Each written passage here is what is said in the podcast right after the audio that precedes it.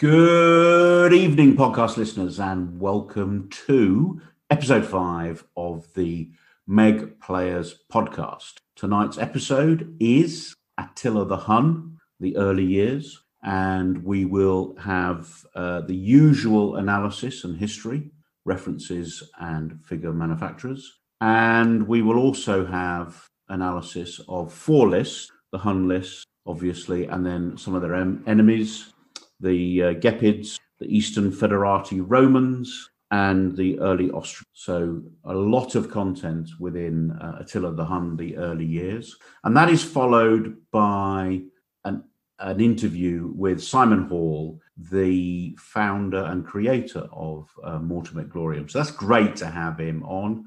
And I hope I ask him some questions that you would ask him if you were having a chat with. Him. So, as I always say, without further ado, let's crack on to Attila the Hun, the early years. Good evening, Nick. Good evening, Richard. Evening.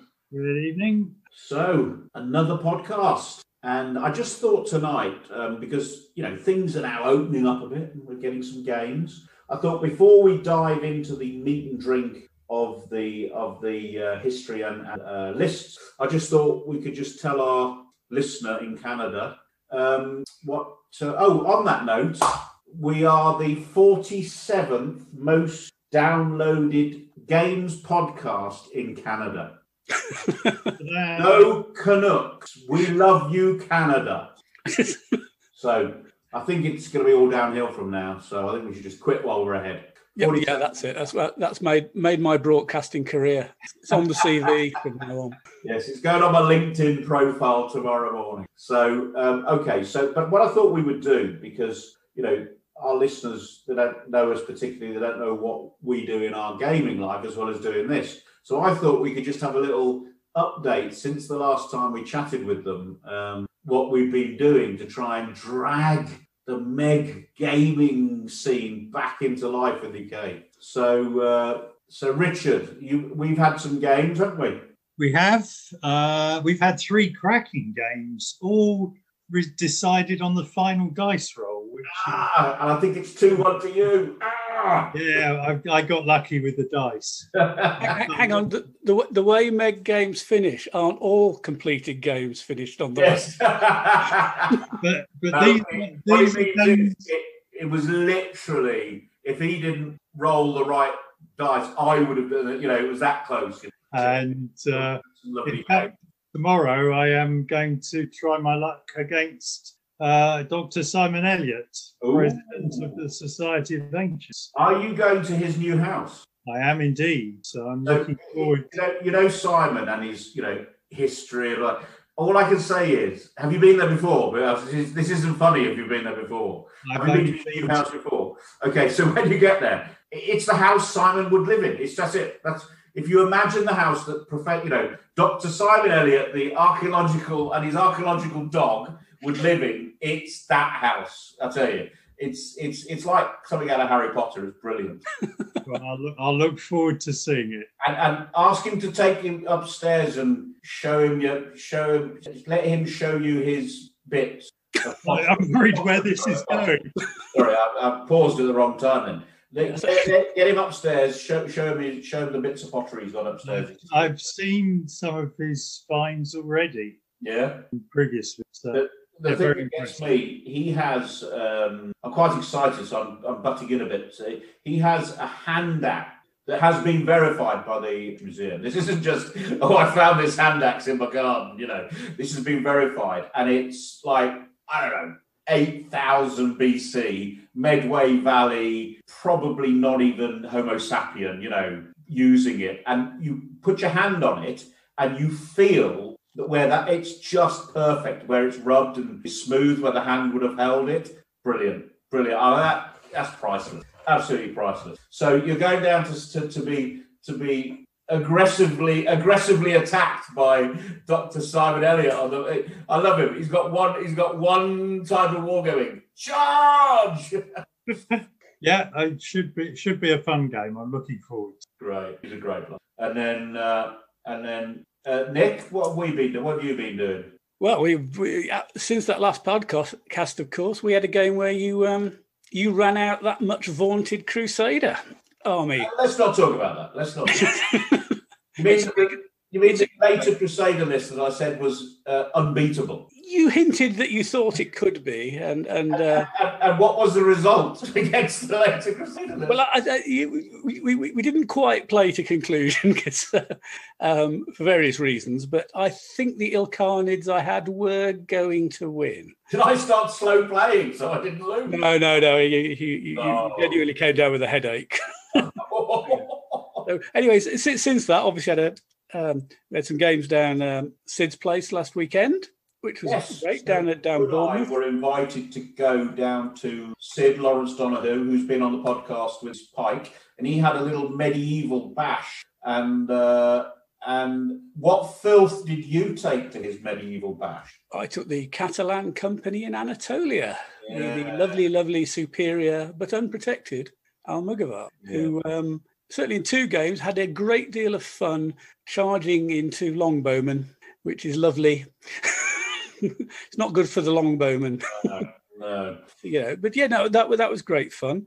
This this weekend coming, um, off to Battlefield Hobbies to have a game against Lee Sanders. Lovely Lee, lovely so, Lee from Birmingham.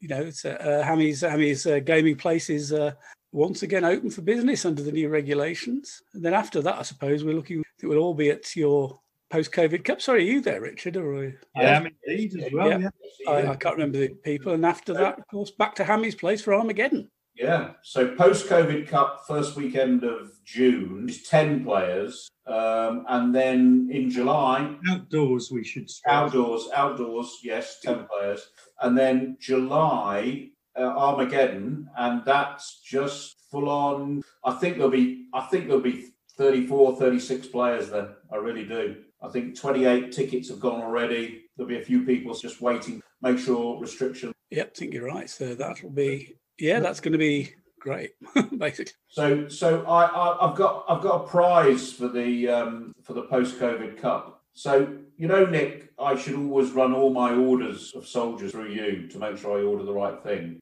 And then get it wrong. Yeah, and then get it wrong. I've managed to end up with a 28 millimeter Imperial Roman starter army. okay. and it's a lovely supplier, and I, am going to say, can I have store credit and send it back?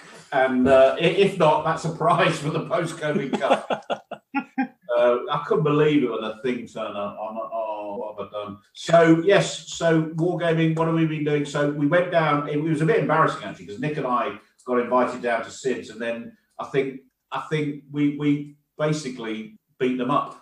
Yeah, apart from Sid. Yeah, close games against Sid. Yeah, although you you uh, you you you nearly beat him, didn't you? Yes. So my my bizarre army got 43, 42 points out of a possible 45. So not me, the army. I can tell you that. But with it being medieval, it was like a medieval melee. You know, when they in a part of a joust, they have a melee.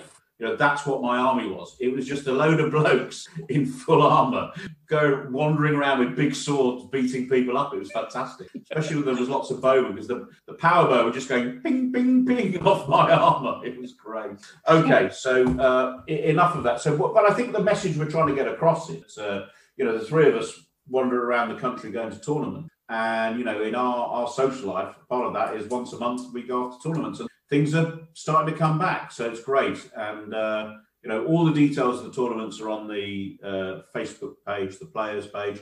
And I think, Nick, uh, should we put in the show notes, just just copy and paste the tournaments coming up? The- oh, we can do, but they're, they're also on the Meg forum. There's a tournament yeah. section there, so they're everywhere. Maybe we'll just put put a, put a link to that.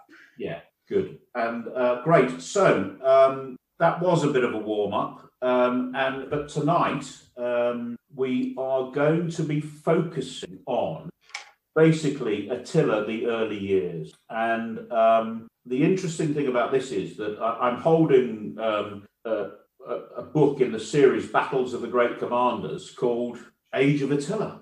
And the other interesting thing is that, oh, look, the author is Richard Jeffrey Cook. Our very own Richard Jeffrey Cook is the author of this. So tonight we must be in safe hands because Richard is going to lead the way. Nick is going to do some of the work. And podcast listeners, you'll be glad to hear I have done nothing. I've been a little bit busy this week. and I've done nothing for the podcast, so I'm just going to shut up. Um, and these guys are going to take you through the age of Attila, and I'll speak to you when we finish. So, lads, here we go. Thank you very much, Ray. Um, I'm now thoroughly blushing red with that praise for the book. Uh, so, we're talking about Attila the Hun, uh, who was born roughly 390 AD. Um, we don't know exactly when he was born, um, possibly a little bit later. Um, the, the first sort of notable event, I suppose, comes around 405 to 410 AD when the Huns, who've uh, by this stage already um, conquered um, some of the Goths, um, actually migrate to the Hungarian plain. Now, th- this event isn't actually documented in the written history, um, but it's significant because uh, from this point on, the Huns become a thorn in the side of the Eastern Roman Empire. And uh, it also triggers the migrations of the Vandals and the Alans and the Suevi, uh, who break through the Rhine barrier into Gaul and subsequently migrate down to Spain and then across to Africa, and in the process do um, lasting damage to the Western Roman and particularly its finances. Um, the the Huns, however, established themselves uh, in roughly modern Hungary, and uh, um, the the sort of first major event is in 422 when a Hunnic army uh, actually raids Thrace, and the Romans um, they they basically buy off the Huns with a treaty which promises the Huns 350 pounds of gold per year. I don't know about you, but that sounds like quite a lot of. Um, but um, apparently, the sort of wealthier aristocratic families in the Roman Empire at this time would have an income of about a thousand pounds of gold. So it's it's actually not a huge payment. I think it just shows how wealthy the wealthy were in the ancient empire. Um, so um, then uh, around 425 to 427 AD, the sources mention that the Huns are actually evicted from the Roman province of Pannonia. Um, so that's that's sort of modern Serbia, uh, northern Serbia, that that side of the Danube. So obviously, at some point, the Huns must have crossed the Danube and established if they're going to get evicted. But uh, the next uh, notable event occurs three years later when a king called Oktar is actually killed while leading an, an attack by the Huns on the Burgundians. Uh, the Burgundians at this point live sort of um, just uh, east of the Rhine near Strasbourg, that sort of. Um, and the Huns probably enticed by Aetius, Flavius Aetius, the Western Roman general, uh, actually attacks the Burgundians. But it goes wrong. Oktar gets killed, um, and the Burgundians survive fine. Uh, four years later, another king called Rua, uh, he leads a Hunnic army into Thrace. Um, during the, the, campaign, at some point, he dies. Uh, we're not quite sure when, and it doesn't seem to have been in battle. Uh, but the Romans basically again decide to buy off the Huns, and this time the uh, payment doubles, so it's now 700. Um, at the death of Rua, it appears that Attila and his brother Bleda uh, become kings of the Hunnic Empire. We're not exactly sure how this kingship worked. Um, there seems some suggestion that the Huns were used to a dual system of kingship, um, but um, we don't really know. But Bleda, Bleda, he he is the sort of leading king at this time, and Attila, Attila seems to be very much a junior partner. Uh, but it seems that Attila had more contacts with the Romans, so he seems to be involved more in the diplomacy that goes on. Uh, in 440 AD, the Huns attack the Burgundians again, and this time uh, the Hunnic attack is pretty devastating. The Burgundians are very severely weakened and actually have to sort of seek Roman protection. And this is the period where they sort of move towards the Savoy area of uh, what modern France. Uh, in 441, we know that Attila leads an attack on Pannonia. Um, and in 442, there are further Hunnic attacks on a place called Archer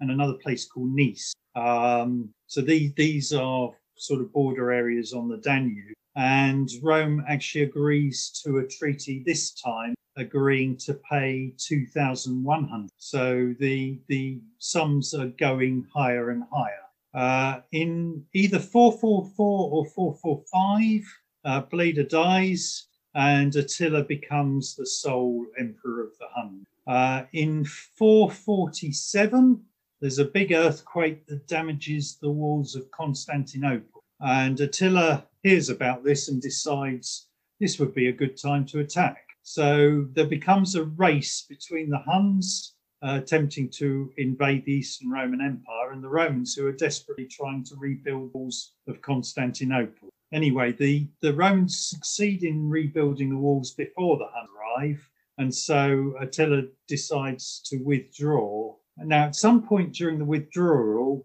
um, it appears the Roman general decides this is a good time to attack them. Whether this was at the orders of the emperor or not, we don't really know. There's some suspicion that it might be, uh, it might have been an unauthac. Anyway, it's a fairly um, uh, a brutal battle, uh, but the Huns get a mauling. Um, but they do successfully uh, manage to retreat ac- across the Danube. And in fact, in 448 and 449, they basically negotiate a treaty with the Romans, which seems to be very much on Hunnic terms. So um, Attila can sort of uh, basically say, right, we don't want any Roman uh, uh, farming within five days of the Danube. Um, that those sort of terms. And there's also a very bizarre and farming or farming farming. Farming. So basically, depopulate these areas across the border. Yeah. Um, there's also a, a rather bizarre and failed plot to assassinate Attila. And this actually enables Attila to really embarrass um, the Eastern Roman Empire. Um, so the home, the, the the Huns by this stage are really top dogs. Um, things change at this point because Attila suddenly sees the opportunity to uh, exploit weaknesses in the Western Roman Empire. Uh, and then you that leads on to the campaign and the Battle of the Catalaunian Fields. But that's really outside of the scope of the podcast. Nice. So that, that's your history summary. And you can read more details about this in the book. can I just pick up on the very briefly on one point you mentioned, which is about the, the dual kingship? Uh, it, it does appear to have been a, a bit of a feature of steppe um, societies or the steppe empires. Um, it carried on um, through through the Turks later. Seems to have. So I think it's one of the reasons that people um, try and relate the the Huns to the uh, Xiongnu, who north, north of the uh, Chinese um, from about 200 BCE onwards. But say it does appear to be a thing, and what what I recall from bits I've read about the Huns is that when when Attila and his brother Bleda became kings, it would be likely that Bleda would be sort of the king of the east and Attila the king of the west, um, and the eastern king would, in theory, be the senior. So so Attila would have started off as the junior king. Yeah, I mean, dual kingship is occurs in other uh, times in history as well. Most famously, I guess, with the Spartans, who had a system of dual kingship. But uh, um, the the con- connection between the Huns and the Xiongnu um, is um, circumstantial but quite strong. Um, there, there, are even a few words, Hunnic words, that seem to have their etymological origins.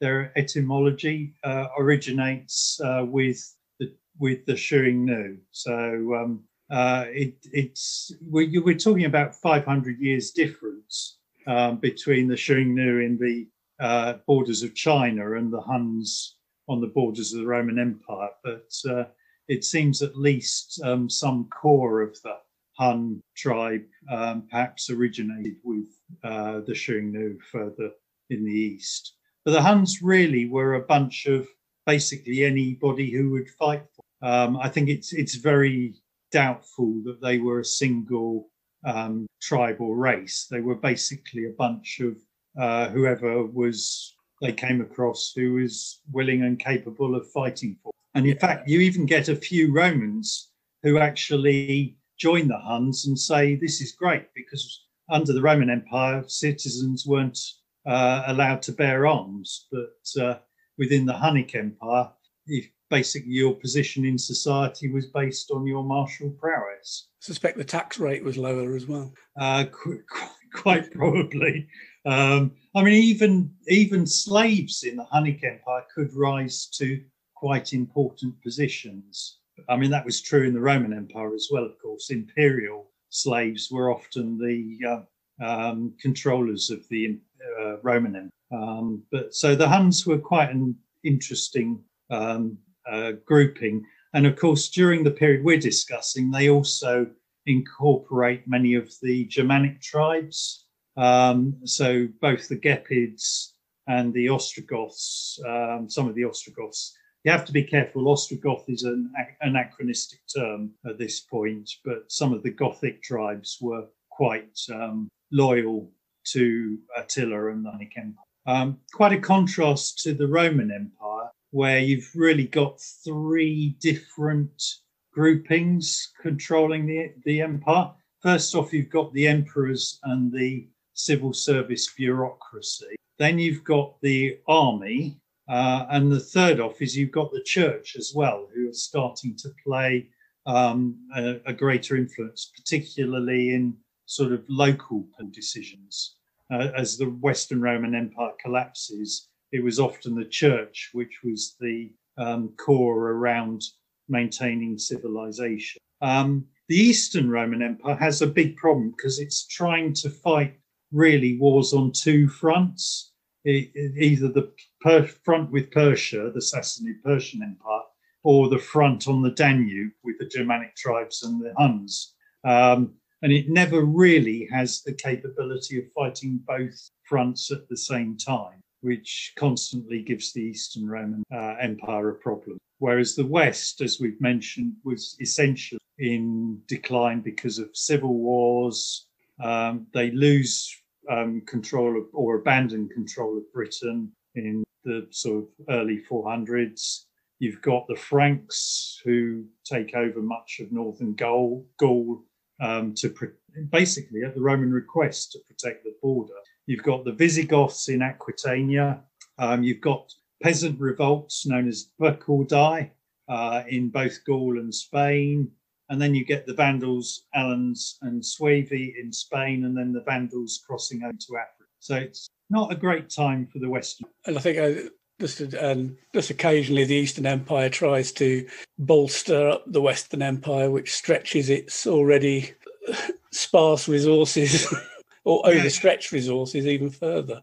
Yeah, the, the relationship between the East and the West is always one of um, sort of half friendly and half nervous, really, in terms of both have to rely on each other for their defences because the, uh, if you're in, if you don't defend the East, it provides a route into Italy, um, and if you don't defend the West, it, it's drawing the need to have troops come over from the east to support them, and that, that's the politica of the whole period. So there you are, Ray.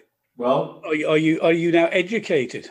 I uh, I love the background. I love the but let's get because that's what I really love.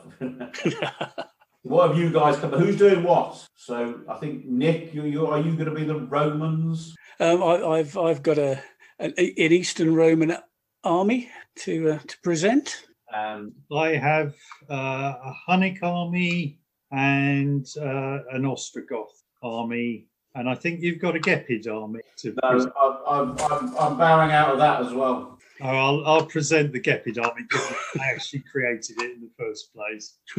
I think this is this is very much Richard's podcast, isn't it? It really is. How, how, however, in, in the interest of giving Richard a break, shall I kick off with the Yes. Romans? Yes. Please do. Okay, so um, we are uh, looking at the sort of earlier end of Attila's career. So the idea was to pick an army in, in, in say about the late 330. So I've gone for a, a Foederate Roman army, which is taken from the. Four thirties, do you say?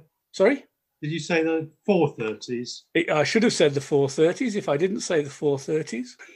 um, I meant to say the 430s. That sounds good. Yeah. Yeah. Okay. So from the Foederate Roman list in the Italy book. Um, now the the list itself covers east and west, um, and there's there's differences between the two. I've gone for an eastern one because this is where the, as Richard just explained, this is where the fighting was. Um, the the Foederate Roman covers the east up to 440 CE, um, and after that it's covered by um, the late Roman list in the Byzantium book. But I, I've chosen a list from the Foederate Roman list. So just to give you an idea of what's in this list, um, you know, this is this is this is a you know a, a, a declining Roman, a Roman in, in, in a not great period. Um, the fifth century is really quite murky at the best of times for for um, detail. So inevitably, this, this list you could say is a bit of a, a bit of guesswork. Um, but we it, it contains some some some recognisable things. It's got um, some equites, the Roman cavalry um, remain you know a drill, drilled loose, unskilled javelin, short spear. They can have melee expert in a shard. They have dis, and they can be dismountable. Some of them can be upgraded to superior. Um, there's an op- option to replace these equites with bucellarii, um, which would be a, a senior Roman general um, in the east. Um, in the west, it could be um, more like a, a warlord. Um, these would often include um, Huns. Um, at this time, probably deserters from the Hunnic Empire. And one of the things Attila kept asking for in his treaties with the Romans was that deserters were returned, um, probably to meet a really unpleasant end. Um, but whilst they're in the Roman Empire, they would be recruited with alacrity. So these bucellarii can actually be experienced bow, short spear, um, drilled loose and superior. So they're uh, sort of elite elite Huns. Um, the you can, do get some Federate troops, um, Federate cavalry, um, who are basically similar to the equites, but not as well drilled. The big difference between the east and the west in the the Foederate Roman list is really in the infantry. Um, the the west basically gets fewer and they're not quite as good or sorry they can't have as many upgraded to the superior palatina regiments uh, whereas the east can have a few more. Um, at this stage we, the, the infantry are gra- graded as drilled flexible average protected experienced darts short spear and shield cover. Uh, they're no longer aggressive enough to qualify for the impact weapon that the imperial roman list has the one that precedes this list um, the infantry are becoming more passive, more more reliant on missile power to try and break up the opponents. Say this is a bit of a transitional list because later on um, the the cavalry change over to be armored horse archers, possibly an imitation of the Huns or due to recruiting of Huns. And that's the army we go on to see Belisarius in the early Byzantine.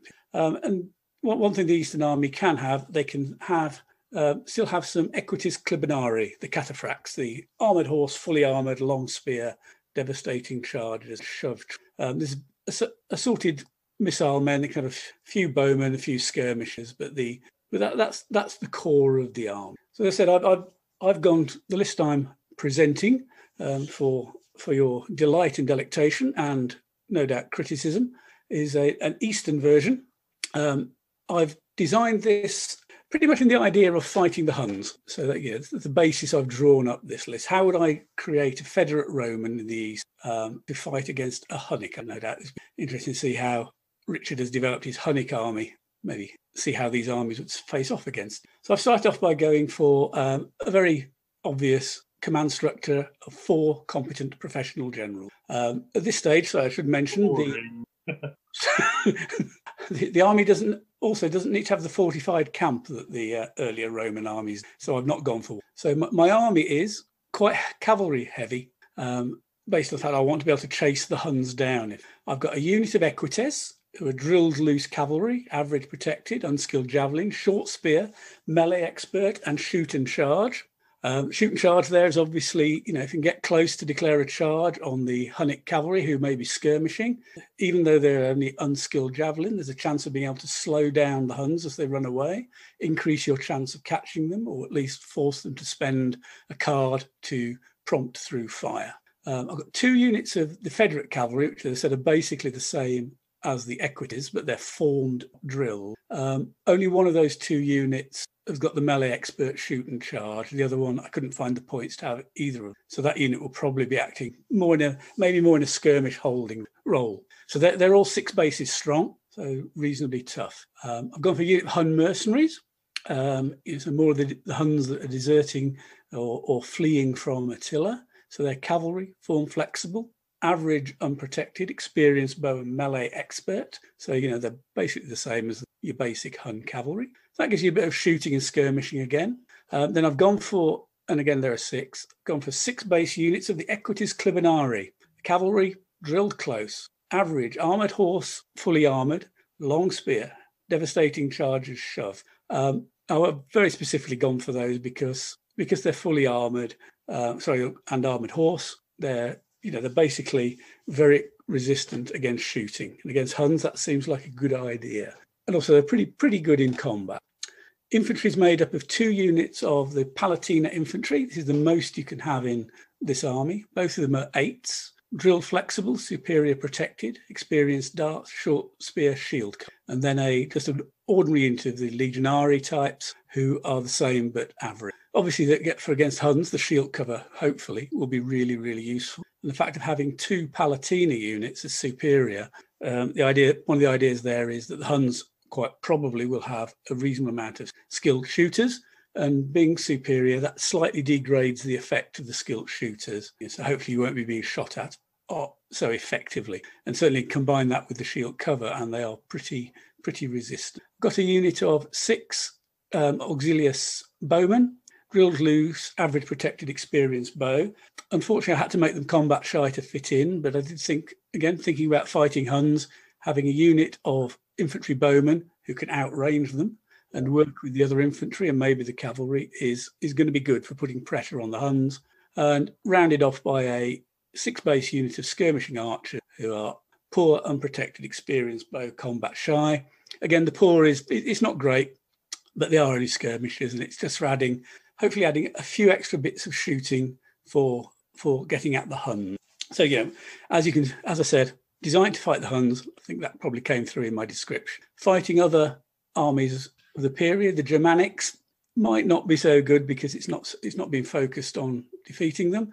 But you'd hope that with the quite mobile cavalry um, and some reason, reasonable infantry, they'd be able to put pressure. And one thing this will be able to do that the Germanic type armies can't do is it's some shooting. So hopefully be able to degrade them. So there we are. That's that's my offering to, to defend the Eastern Roman Empire against the rampaging Huns and to protect a senator from having to pay up his 350 pounds of gold if he if he's the one chosen to buy off the Huns this year. The, the emperor just uh, trump up a charge against the head of one one particular family and just have them uh, thrown in jail and their, all their property. I think that's how they paid the debts. I think it was known to be doing that every now and then. So, um, command and control you've got 12 cards, all of them professional. So your army commander can gift one card to anyone in command range. Uh, and you've got nine. I mean, I, I rarely say this, but are you a little bit, uh, is it, you, you, you said a couple of times about point. Are you a little bit over general, which you know I, I, I almost, but in this particular occasion, are you a little bit over general? I, I don't think I don't think so because I don't think so because you've got um, a few cavalry units there who may well be skirmishing, and you'll you'll want to do the, the, the if they have to run away, especially you want to do the turn around move, yeah. which which which can be a yellow. Um, so also, I think of this one, I would almost certainly float the CNC in this setup to be able to move the cars where I need. Um, and also, again, thinking the Huns, you might be wanting to push through fire yourself, you know, because they will be putting out a lot more shooting than you will. All good, all good. So, you know, I, I think you'd probably want 12. Though I think it's a valid question. I think people quite often is, just go for, especially the four competence, get 12 without necessarily properly thinking, well, actually, 11's enough. Yeah, I mean, a, yeah, exactly. Because that could have probably given you the dosh to buy the rest of the stuff you. So, so command and control. Um, I'll, you know, you are the horse skirmishing especially. Um, and then, how would your commands break down? So you've got a floating AC and then three general with a, each with a command. How do you see your commands breaking down in your kind of standard plan? Um, I don't think I'd, I'd probably have the infantry together or mostly together. Um, and after that, it'd be a bit situational.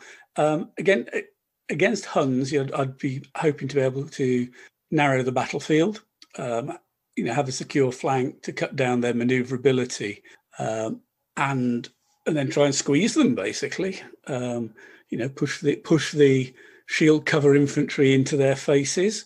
If you can get those close up to a unit of Hun cavalry who may be unprotected, um, your, your darts can be very useful. You know, they even at the the longer range of three, where they go down a colour, they're still they're still possibly whittling away. If you can get close to within one base width or even the skirmishing unit, you you go up a colour. So and or or you and that could be used to offset the shield cover. The shield cover base can't shoot, so you might not be having all your shooting ranks. But if you're going up a colour because you've got close to the opponent, then obviously the Huns will be trying to avoid that. Didn't, didn't you do once do something nasty to somebody with with dart armed rope? Oh, I, have used this army, or an extremely similar one, against um, Paul Cummings, who had a Hunnic army, and he, he rather foolishly pushed a. I think his first move was to push some Hun cavalry in skirmish formation quite a long way forward. So I just double double moved some infantry to within one base width of them, and then then the next move through darts, which left left his unit looking a bit ragged. You you did you were you on yellows because of no greens? There'd be greens, you know. It would only be greens, but um, four greens. Yeah, it's it was it it, was it, it, was a bit of an O moment, yeah. And also also if you so you push those three units of infantry forward with the cataphracts, the clibanarii quite close, you've got a, a fair chunk which is it's not shooting proof, but it's it's going to be harder for the Huns to shoot at. So they become sort of strong point around which the cavalry can operate. And if you can say if you can squeeze the Huns against terrain, uh, eventually you'll hope to come to contact, and you're just that bit better in combat against. Unless Richard is going to show me with his Hun army that, that my, my well, anticipation. I can't wait now to see the Hun army because because uh, uh, yeah, Richard can heard, get his retaliation first. Byzantine Eastern Roman Empire plan. Well, what what what did the Hun? What were the Huns going to do? So, I go through the Hunnic list. Well, do do you know? Do you want to criticise my army first, or do it in the context I'll, of your? I'll comment on, on, the Hunnic list, and then I'll tell you the Hunnic army, and then I'll critique your. um, so the Huns uh, in the Balkans and Steppes uh, classical list um, so we start off with we can have nobles and followers who are um, form loose, superior protected, experienced bow, short spear, melee expert with optional shoot and charge. So these are quite meaty cavalry, uh, 0 to 18 of those. Um, supported by the bulk of the army is horse archers. Uh, the um, they are form flexible, average, unprotected, experienced bow, uh, melee expert with optional charge. However, between 428 and 454, this was the period when the Huns were Rome, raiding the Roman Empire, you have the option to regrade them to form flexible, average protected experienced bow, no melee expert, but they get shoot and charge. So these are the ones that have become a bit more civilized. So you can have the wild the wild ones that are unprotected with melee expert or the more civilized ones that are protected but no melee expert. Um, so, sorry to butt in, um, but I, have just recalled somebody asked me fairly recently. I couldn't. So the the the lack of melee expert on the protected ones is quite deliberate. It's not an omission. I think somebody was fishing for having both and asked me, "Has Richard made a mistake there?" I mean, I said, "I'm sure he hasn't." oh, he's made plenty of mistakes, but not this one. um, so this is no, this is intentional. If they were protected and melee expert, quite frankly, why would you bother shooting? Um, so it's, it's not to it's to still make the fact that these this is a shooting army that can fight rather than a fighting army that has a few shooters. Uh, the any of the horse archers, regraded or not, can be upgraded up to half of them as average unprotected skilled bow melee expert with shoot and charge. Um, so yeah, you can you can mix and match your horse archers. So, so just to be clear, because this is where I would make the mistake. Are you saying that the cavalry can be formed flexible, average protected, skilled bow? No, that's the one option you don't have. Ah, okay. You have either average protected experienced bow, or you can have half of your horse archers average unprotected skilled bow with melee expert. Right. So if you've got the skilled bow, you're going to be unprotected. Right. Um, along with that, you can have some Herald or Skiri subjects. They're just short spear, melee expert cavalry. Uh, you can have Alan Lancers, uh, who are average protected charging lancer, an optional melee expert. Uh, and you can have some skirmishing cavalry.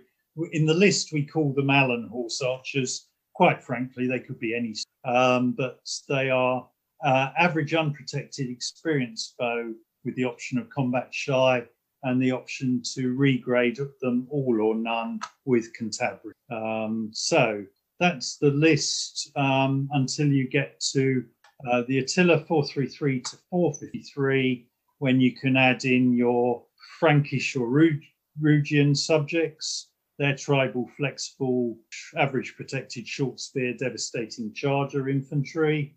Uh, you can have Burgundian subjects who are just average protected, devastating charger and close, or you can have Thuringians who are tribal, flexible, average, devastating charger. So you can have up to four, um, five even powerful tugs of Germanic to go along with. Those Frankish or Rugian subjects, infantry, tribal, flexible, average protected, short spear, dev chargers, useful and not too shoddy. You know, I mean, useful and flexible and not too shoddy. I, I quite like the sound of those. Whether any of them make it into your army is another matter. But no, I suppose this is where we come on to the army. I should say the Huns can also have various allies, uh, including Gepids from 433 to 4 and Ostrogoths from 430. So you can play about with allies. But for my Hunnic army, uh, I went for uh, a cavalry army. So I left the Germanic subjects behind. Uh, I have essentially, let's start with the command. I have Attila as talented instinctive, and I had three uh, competent instinctive sub-generals. So I've actually got the one extra com- card compared to the Romans, but I'm instinct compared to their profession. Uh, the Huns have to have either a mobile or fortified camp. And for this list, I went for a poor fortified camp. So um, uh, it, it, it can stand for a little while, but you don't you don't you're not going to last long if your fortified camp sustained Roman. Um, the cavalry army itself is nine tugs, um, three tugs of four nobles and followers. These are the superior protected. I downgraded the bow to unskilled bow, um, kept them short short spearing with melee expert. So these tugs are really primarily designed to fight rather than shoot and run away. Uh, and they're designed to be the backup to the remaining six tugs of horse archers, which are all sixes, three of them average protected experience bow, and three of them average unprotected skill bow, melee expert, shoot and charge. Um, why give the shoot and charge to the skilled ones? Well, then if anybody tries to play the hold them up game, um, that's very risky with the skilled bow shoot and charge. Um, you can get in there, slow them down, catch them, and disperse them quite. Um, along with that, I've got one unit of uh, skirmishing cavalry, Cantabrian combat shy. Um, so uh, 10 units, nine tugs, PBS of seven, and a scouting of six, which is quite nice. So good chance of out scouting those pesky. Yes, the one thing I didn't mention about my list was uh, the same PBS, but scouting of three. Um, I just assumed I'd be outscouted by the Huns. Yeah, I mean, in terms of fighting the Romans, I want to, by and large, I don't want to get dragged into fighting the infantry. I want to be um, overwhelming the Roman cavalry with a bit of luck. Um, ideally, probably defending because that puts us onto plains or standard terrain. But um, uh, yeah, that that's often down to the luck of the dice on that. Yeah, but with your planning, you know, when you have your standard planning line, that's an interesting one because it's weird. I, am almost certainly wrong, but my instinct was to say, if I'm the hun, hunting, I want to go first. Um, a, there, there is an argument for getting first and moving forward. Um, slows down your opponent, gives you a bit more space on the table. Yeah. Um, I, with this, I want to I want to be playing around the edges um, and if I'm getting pushed back towards the table, I'm probably in a bit of a problem anyway. With the, with all the flexibles and the four generals, there's always an, an option of going for one of the sub generals as a flank march. Yeah, yeah. Um, get your opponent thinking um, where they're coming on, what are they going to be. Um, so that that that's always an. Uh, mm, yeah, but he, it would be a competent general on a flank mark. It um, would, but it's uh, only requiring one card. Yeah, it's um, yeah. My, my, preference is always if, if I've got an army, I think I'm going to flank march with. I, I would prefer to have a, the talent to do that. Yeah, I'm not a great flank marcher, so I um, that's probably why I'm where you're well, at yeah, I don't, I don't, think it's an army that you, you sort of go and say, well, you know, there's a, a, fair chance I'll do it, you know, a third or a half of the times. And, uh, and, also, I'd just be scared stiff. You've got an army with nine tugs, and I'm going to flank march six of them, and they're, and, they're, and oh, sorry, three of them, and the three of them are well. You could send all experience, the experienced bow, I suppose, is what you'd. I wouldn't. I wouldn't actually march more than flank march, probably more than two of the. Time. Right. Okay. But uh, uh, yeah, that, particularly with a commander flank marching, that would be a real. Um, so what you're saying is the army is admit it. The army is not set up to. Let's be honest. It, it's it's an unlikely option, but um, in the right circumstances, I might try.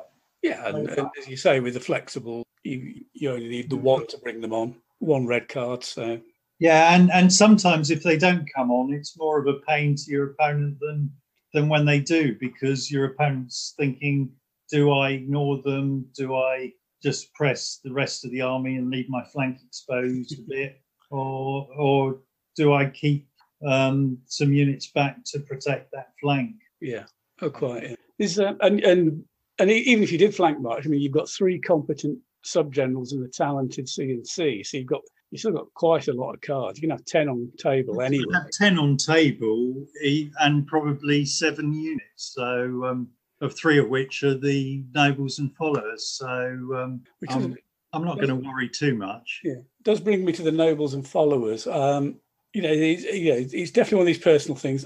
They're fighting troops. I don't like them in fours. You know, but you've downgraded the the bowmen to really focus them to be fighting troops. I, I'd have gone for two sixes and to get the nine tugs, split some, had some four four base horse archery units change the balance in that respect. You know, but you know, it, I will recognise that's a that could just be a personal preference. It, it's playing the game of I'm relying on doing enough shooting damage that by the time I've the fours in combat, it's not a a situation where I'm going to worry about it so much.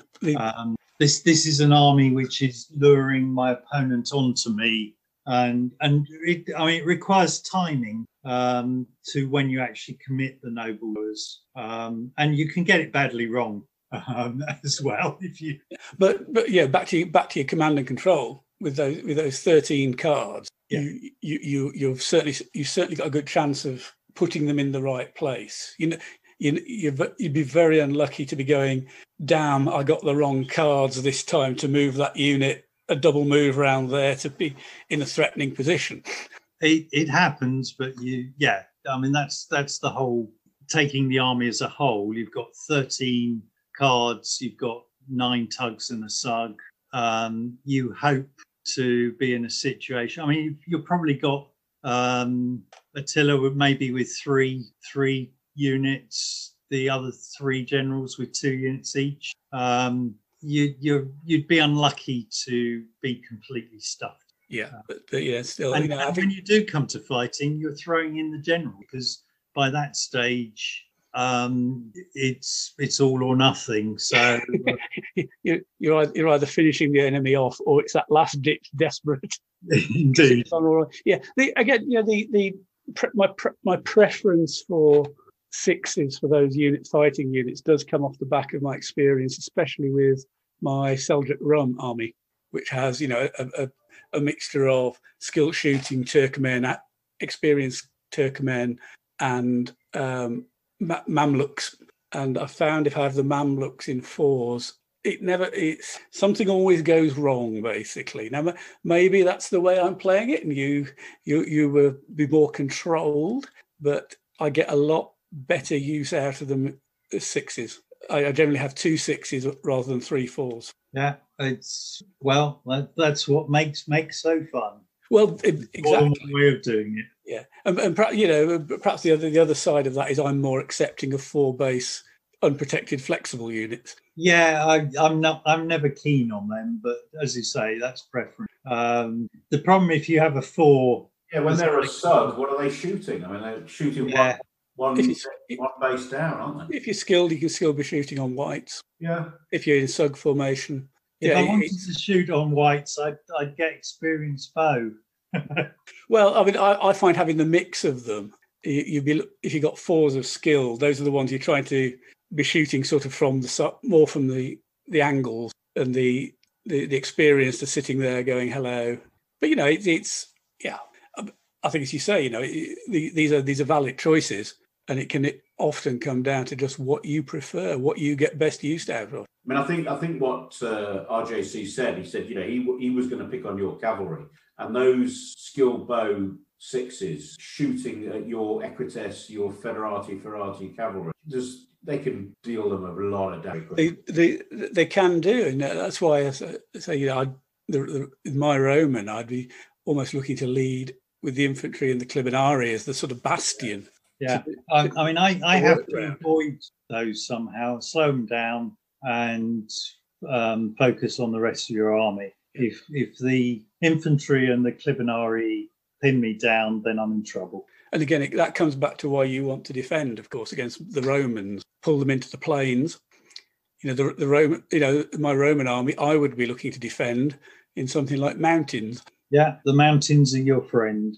Yeah, to to, to you know, which I think you know, Ray, Ray mentioned the game I had against Paul Cummings. I think we ended up with you know the, the nice steep hills on one flank and a really really useful bit of some sort of bad going on the other flank, which sort of in the middle of the table re- took those took those twenty almost twenty base widths off the table. So you know the Romans go forward, warm. I, I, I think it would make a cracking game actually, putting those two armies against each other. Yeah. Yes, actually, I, I think I think it'd be a really interesting game.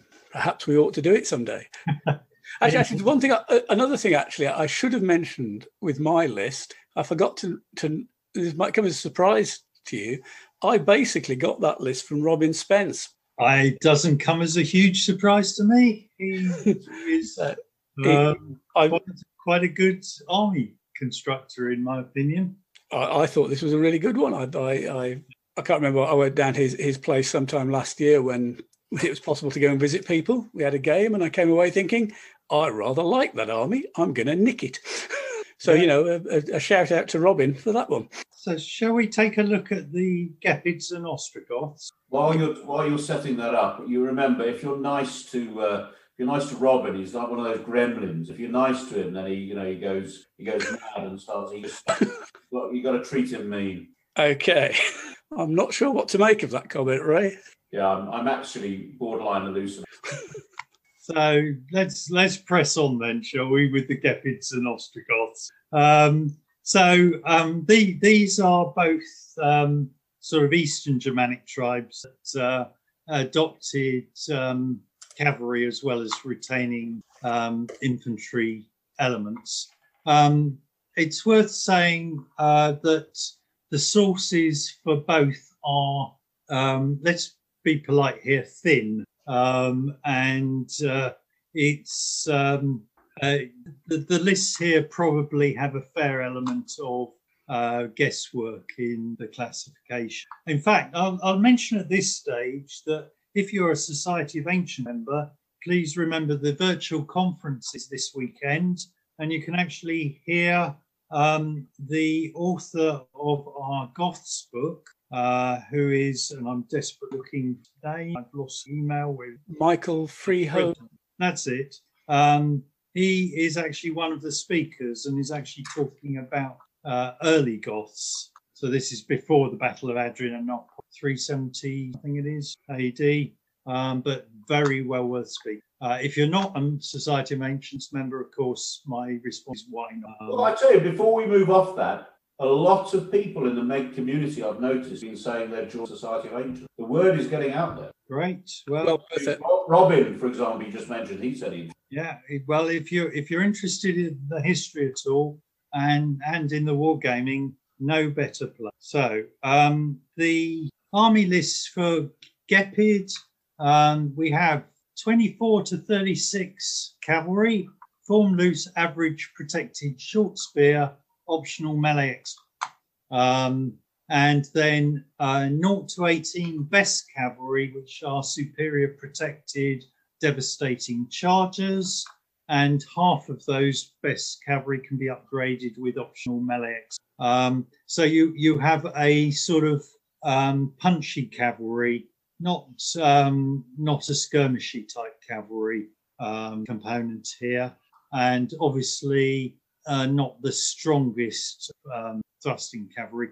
But on the plus side, they're cheaper. Um, along with that, you can have up to 36 tribal flexible, average protected, short spear, devastating charger infantry. So uh, if the Hunnic Germanic infantry were of interest to you, Ray, I'm sure the Gepid infantry would be of interest as well.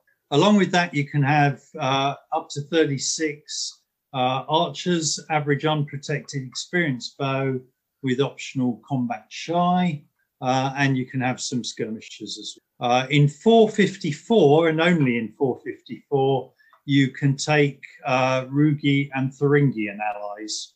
Uh, but if you take the allies, you have to take both of them together. Um, so that turns the army very much into a uh, strong infantry. Um, just by comparison, uh, the Greuthungi or early Ostrogoth list, um, and really um, these terms you have to be a bit careful with because they are uh, anachronistic for Ostrogoth. And Greuthungi essentially was just one of a host of Eastern Gothic tribes. Um, there, the cavalry is similar. You've got average protected short spear, optional man expert, and you've got the best cavalry that can be upgraded. So essentially, you have a very similar cavalry component. Uh, the only difference for the Ostrogoths is from 440, then you can have any of the best cavalry regra- regraded as superior protected charging lance. Um, along with that, you can have a tug of Alan or Hun mercenaries, uh, form flexible average, experienced bow, melee expert and charge. And your infantry with the Ostrogoths, they are tribal close, average protected, unskilled javelin, short spear with optional shoot and charge. And you can only have eight, up to 18 of those, um, but you can have 12 to 60 archers who are the tribal loose average unprotected experienced bow and with the skirmish. So um, a, a different implement there, but you can also add herald allies. Uh, they're available from 253 and I think available right through the period. Um, so those are the actual lists. Um, I drew up two armies just to take a look at what they would offer.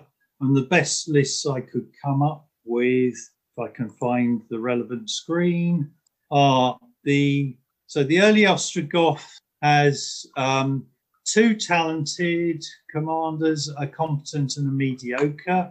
That's just how the points uh, fell out. I gave them a poor fortified camp. I had the two units of eight warriors. Those are the um, the loose, average protected, unskilled javelin spear. And I realised I might have included an error in the list there. Um, Your turn.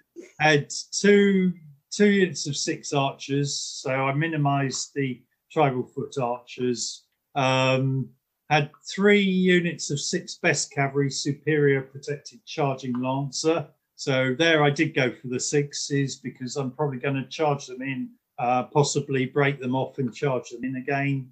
And then four tugs of six cavalry, average protected short spear melex. Along with that, I actually put in three tugs of skirmish. So I had 11 tugs, sorry, tugs of skirmishes. So 11 tugs and three uh, PBS of six and a scouting of four. You can Uh, only have 12 warriors. Sorry? I think you can, in the PDF, you can You only, can have up to 18 warriors, and I've had two. is this within your early Austrian? Yeah. Are you looking at the Magna version? Oh, Use boo.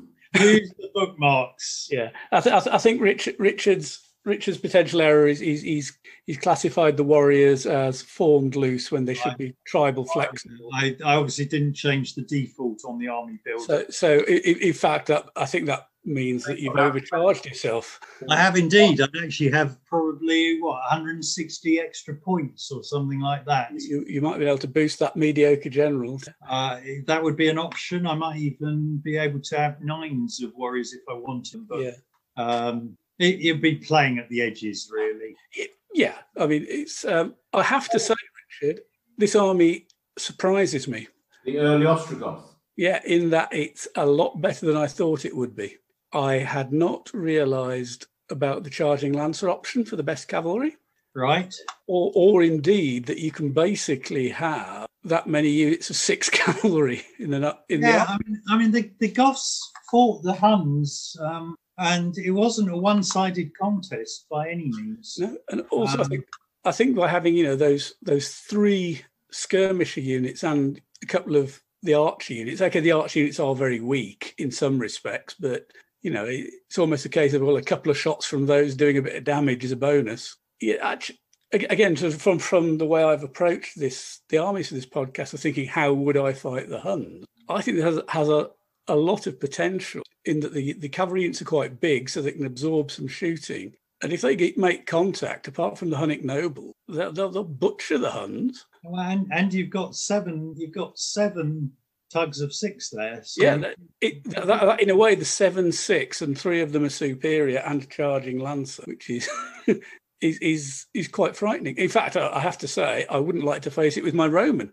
because because obviously my Roman's been tilted towards the cavalry, and the cavalry in this one probably outclasses it, or at least you know outnumbers it enough that it it- it'll cause problems that way. Yeah, this this it's one of these armies. You know, I think glance over the army list. It's not my sort of army, really. But when somebody sits down and produces, we go, "Oh, hang on, yeah. Um, so let let's look at the Gepid because that that's a slightly different makeup, um, but it's similar in some ways. Um, so the Gepids uh, they get four units of eight warriors. Um, I, this time they, I've actually got a talented and three competent instinctive generals at the points. Um, so yeah, four units of eight warriors. Um, the cavalry I've got one, two, two tugs of six cavalry and three tugs of four cavalry. Two of the fours have melex, but the fourth, the, the, the final cavalry, final four rather, of cavalry doesn't have expert. But in the best cavalry, I've got two fours of superior devastating charges and two fours of superior devastating charges melee expert. So I've managed to get 13 tugs in the army, nine of which are cavalry tugs, admittedly, um, only two of those being sixes. Um, now, whether that's a good idea for fighting the Huns, um, I'm not sure because the smaller units are more vulnerable to the Hun shooting. Um, but with with the solid infantry block as well, and just the sheer number of cavalry, units, um, it's going to cause the Huns a few problems. Um, I but think, I think sorry, sorry, I was going to just finally say that I think of the two, I probably prefer the Ostrogoth list. But, um, they both pose interesting challenges. Yeah, I, I was just about to say of the two, I think the Ostrogoth would I would prefer. It's back to the sixes, the fighting troops, and I think if I was if I was using your Hunnic list, I would prefer to be fighting an army that's got fours. Yeah. Because, However, against the Romans, I would go with the Gepids. um, mm, well, actually, yes, it's their infantry, isn't it? They're- It's they're- the they're of the solid infantry and all those cavalry units that can. Um, if I can't get a cavalry unit into the flank of your cavalry at some point, I would be extremely disappointed. And and the infantry are um, well, they're, they're generally better than the Romans on the ch- in the charge phase and equal in the melee phase. Well, okay, well, I think not against the superiors, but you know, you could do massive damage in the charge phase because you've got short spear and dev charger. But what, are you're going to do with the infantry, those Gepid infantry, enough infantry, you'll keep the Romans on it. Yes. nothing else. And if you if the Romans get in or you get in, it'll be it's not going to resolve itself quickly. So that you'll have plenty of time to work your cavalry around. That's what I don't like about the early Ostrogoths. Now I'm going to put all my prejudice about having used Greuthungi before it was nerfed and then nerfed again. I'll put all that on one side and talk about that early Ostrogoth. Right, those two units of eight warriors and forget the archers. Take one pot. Well, what are they going to do against foot? Nothing. So there's just not enough infantry in, in that army. So I actually vote against either against either opponents. I'd go for the. I'm actually quite impressed with the Gepid. I mean, I, I quite like superior charging lancers. You know, that's three on the charge. But that's that's you know you're getting into knight territory there. But although I do look across and I see devastating charges in the Gepid list, I'm a bit worried about playing the, the charging lancers. Would you not pull them apart with your pull them out of shape and pull them out of position? You would with a dev charger as well, wouldn't you? They're both Exactly. No, I, I, said looking across, you've got the dev Chargers. That's the in a way that's the weakness with this army. You could pull this army out if if, if they were even if, if they were short spear, javelin armed cavalry like they used to be. The- wouldn't, the- wouldn't be able to pull them out of shape. yeah, that that's where I think the Gepid is more vulnerable because if you pull it out of shape, you can start ganging up on the fours, Yes. Yep. and, and you can explode them very quickly, especially with skilled shooters. Yeah, so so The- really what we want is the foot from the Gepid and the cavalry from the, the Ostrogoth. Oh, yeah, you- now that, that would be extremely nasty. Yeah. It's certainly in, and in period, definitely. Um, but yeah, yeah, it's as the the, the four. Yes, the, yes, it would be horrible actually. I, Um, mean, I I looked at the early Ostrogoths when you asked me to do some lists for this podcast, and I, I don't know, I was a bit oddy and, and busy. I looked at the early Ostrogoth, and I, I, I couldn't put a list. I said to Nick, I actually can't think of a list to put together with that list. Without, I, I mean, the, I actually think the other feature of the Ostrogoth list is the three tugs of six skirmishing archers. They would actually cause the Huns quite a lot of bother potentially, because the Hun Hun horse archers don't particularly like being uh, getting into ex- shooting exchanges with skirmishers. no. it's, it's sort of a no-win, isn't it?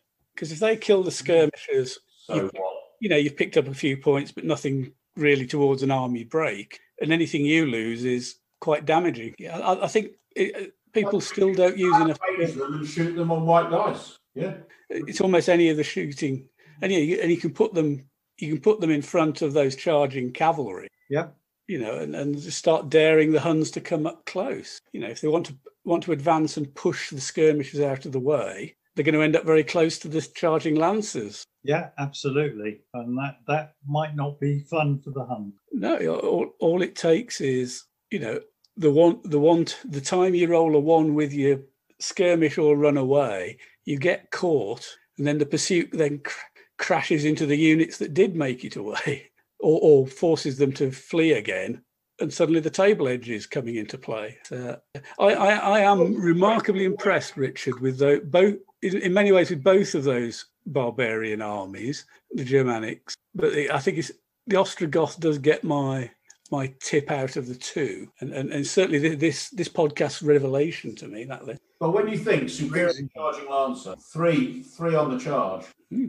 That's not too shoddy, is it? No, it isn't, you know. tactically, before we move off the list, tactically, are you saying you would push the skirmishers like tugging a sug, but pushing a sug with the cavalry? quite possibly yes Yeah. against the huns I think probably would. would. I certainly wouldn't. I wouldn't bother putting the skirmishing archers with the warriors. No. Um, they, the, the skirmishing archers are going with the cavalry. I mean, the, the, the, the two units of warriors in the, the Ostrogoth I see the use for is if there's if you've managed to wangle a piece of rough terrain in somewhere that's a bit inconvenient, it could just add pressure to something like the Huns. Yeah, just um, by going through them and go, well, look, there's there's 16 bases of us. I, I often love a rough hill uh, in those sort of circumstances because um, your opponent's probably going to stay away from you. So you you you you can take the hill and then then be a nuisance from there. Yeah, but- and given the size of the armies, your Hun list couldn't then sort of go, oh, well, we'll come up and pelt you from the bottom of the hill because all those Ostrogoth cavalry would be going, hello. Indeed, Absolutely. the, or indeed the, Os, the Ostrogoth, you know, fronted by those skirmishing infantry. It's, I think it would pose the it would pose the Huns a real problem. Yeah, and and even the archers, although they're they're downgraded and, and little more than uh, um, pumping up the tug numbers uh, in a on a rough hill, um, they they they can be pesky. Yeah, and I suppose if you, if you then look at how would it fight the Romans, well, keep the archers out of the way. Yeah, I mean they they're probably sitting at the backside. but- Yeah, they, they they just become filler in that. regard. one in the corner. Um, okay, so before we move on to the the next section, of the figures and the, the reference sources, uh, in time-honoured fashion, uh, he, you know, Nick, Nick sounds like he might have had some kind of road to Damascus. So, in, in time-honoured fashion, uh, which of the four lists would no? How would you want to do this? Which list would we choose to fight the Hun? Uh, if I'm fighting the Huns, I'm going with the uh, Ostrogoth. Yeah, I, I rather suspect I am as well. And I'd, i am sitting here thinking, yeah, I've got those three units I could use as the Lancers. I've got a couple. um, yeah, I was going to tick off in my mind what I could actually use it for. Yeah, I, I, I, will I apologise in advance to the person who, in a competition, is facing uh, Mr. Gorkroger with an early Ostrogoth army. I'll probably cock it up something rotten. But uh, um, yeah, I, I, I I can lend you all the figures if you want to do that, Army, and you're welcome. Ag- ag- against the Huns, I I would still be very happy to use the Roman list. Um, I, I borrowed from Robin, um, but I would be very tempted to take that Ostrogoth, and part of that will be because it's a bit different. I've used the Romans, um, I've used those Romans against Huns, so why not try something different? My vote. definitely, thank you, Richard, for that one. My And vote. you, Ray? Sorry, Ray. solidly for the Romans, my vote. I'm going to fight those sons, even though it is Robin's list. Can't believe I'd use one of Robin's lists, but uh, I'd go for the Romans. I think the Romans have got them to uh, to do the job. But you know, I, I th- the Huns in the hands of a of an expert like you think are a formidable, formidable The- those kind of armies as well. They're just very. It, it's a very it's good. It would. I think you get, as Richard said earlier. I think you have a really good game.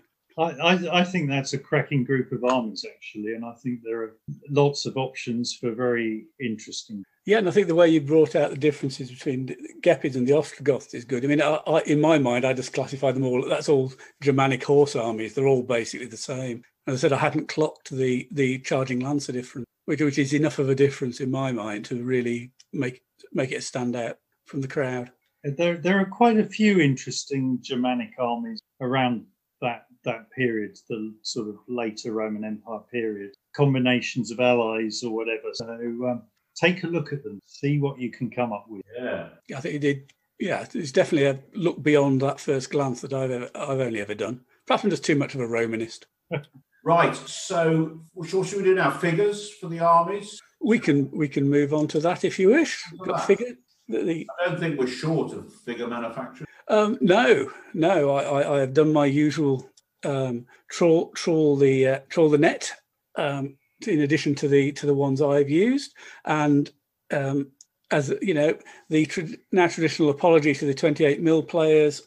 I'm 15 mil person myself, so most of my knowledge comes from there. But it's not difficult to find different scales. And of course, I should mention, of course, there's also you know 10 mil for Will Denham, um, and Pendraken can do some very nice ranges for those. Anyway, for for fif- in 15 mil, um, you, you, there's loads of figures for um, Huns, the Romans, and the the Goths and Germanic types out there. Um, doesn't take long to find any. Um, the the Lurkio range, um, which is also done in by Plastic Soldier Company in the Ultracast material. Um, the range is there for the Goths and Germans, the late Romans, and the Huns. You could do any of these armies from those. Uh, one of our one of our perennial favourites, Legio Heroica from Italy, Giuseppe. It is Giuseppe, isn't it? It is, yes. Thank you. Um, again, he's got a Goths and Hun range and a late Roman range. That covers it nicely. Khurasan from the States, same again. Hunnic range and the late Roman range, as well as the Germanics. And our, our inevitable plug for Essex Miniatures, who cover them all in their Ancients lines as well. Um, easy to get hold of. I just mentioned something about Essex. I've always been, you know, I've always been a bit snobby, but it came to me needing to paint a hundred men at arms to go down and or whatever it was. And I, I put an order in, dispatched the next day, arrived the day after. Very little flash on the figures. Good, nice, good. That MER range, really nice figures, painted up well. I take it all back. Essex, you know what? Big range. They've got a lot of stuff, and if you just need stuff to arrive, it will arrive. Yeah, they're, they're very reliable. Yeah, it's a, a good solid range. Yeah, I think you're right. I think you know, especially for some of us who've been around for a long time, we might look look down our noses occasionally at Essex, but they do some very nice figures. As you say, they're they're, they're easy to paint up. A very good place for somebody starting out to go to because you, you get reliable service. You've got figures that look the part, paint up nice, and you know what's not to like. They happen to be especially easy to paint up in this occasion because Robin Spence gave me a tip on how to paint the plate armour. And basically, a man at arms is just plate armour. So Nuln Oil straight on, not even on Nuln Oil. That was it. It was done. Job done. Great. Anyway, on to other manufacturers. They've pulled out some um, at the, the, the more budget price range, um, but still perfectly serviceable figures. Outpost War Game Services have late Romans and some Germanics in their Dark Ages range. Lancashire Games again have late Romans, Goths, and Huns, and they're they're they're definitely good price. And as do Fighting 15, um, they've got late Roman, Goth, and for Huns they've got an Asiatic Nomads range, and they're basically Huns. So you're covered for that. 28 mil, Essex have 28 mil as well. We've got late Romans and Huns. I didn't spot any of the sort of Goths, but I, must confess I didn't dig through their, their catalogue that much. So they may have suitable figures in various. Um, Footsore Miniatures have a late Roman range, and also Huns and also Goths. So again, cover the lot.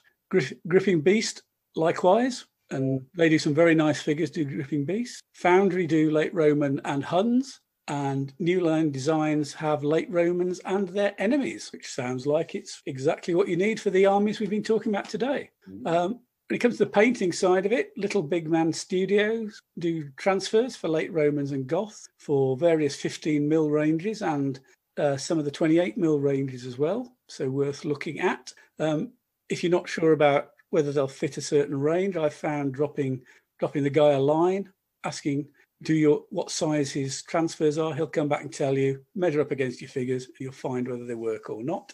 And then there's the Veni Vidi Vici water slide transfers. Uh, maybe not quite as fancy as the little big men ones, but they do a job. They get you shields with designs on far quicker than you'll do it by painting by hand. And, you know, like a lot of these things will look great en masse and, and they're cheaper. So some options there. For- yeah, Can I just ask you a quick question? Um, the Pacto Starter Army, the late Imperial Romans. Yes. Are they too different from what we? No, is, is, the is, is, the simple answer. Good, um, good, good. Is, is um, and if you if you're looking beyond the um, the actual starter pack and looking at because um, I think they they now do packs of the the say just like the Roman legionaries separate.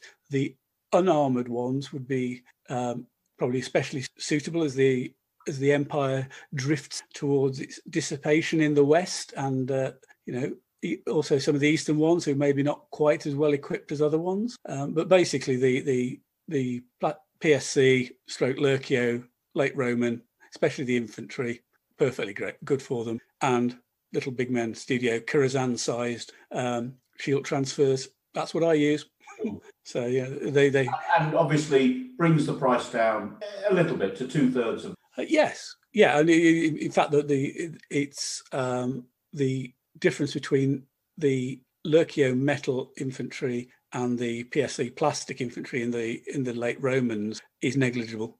I've got both. I've mixed both. You really can't tell the difference until you pick them up. Yeah, they're they're they're, they're they are very very good. they, they are my. My snobbishness about that as well. yeah, no, they, they certainly get my my seal of. In fact, would you like to have some book recommendations? Sorry, Ray. I was saying, can you hear that? I have a box of I have a box of uh, PSC figures in my hand. You listeners, you should see his face light up when he does that.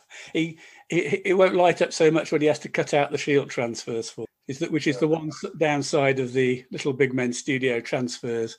You have to cut out an oval shape. I have I have my craft knife set for that.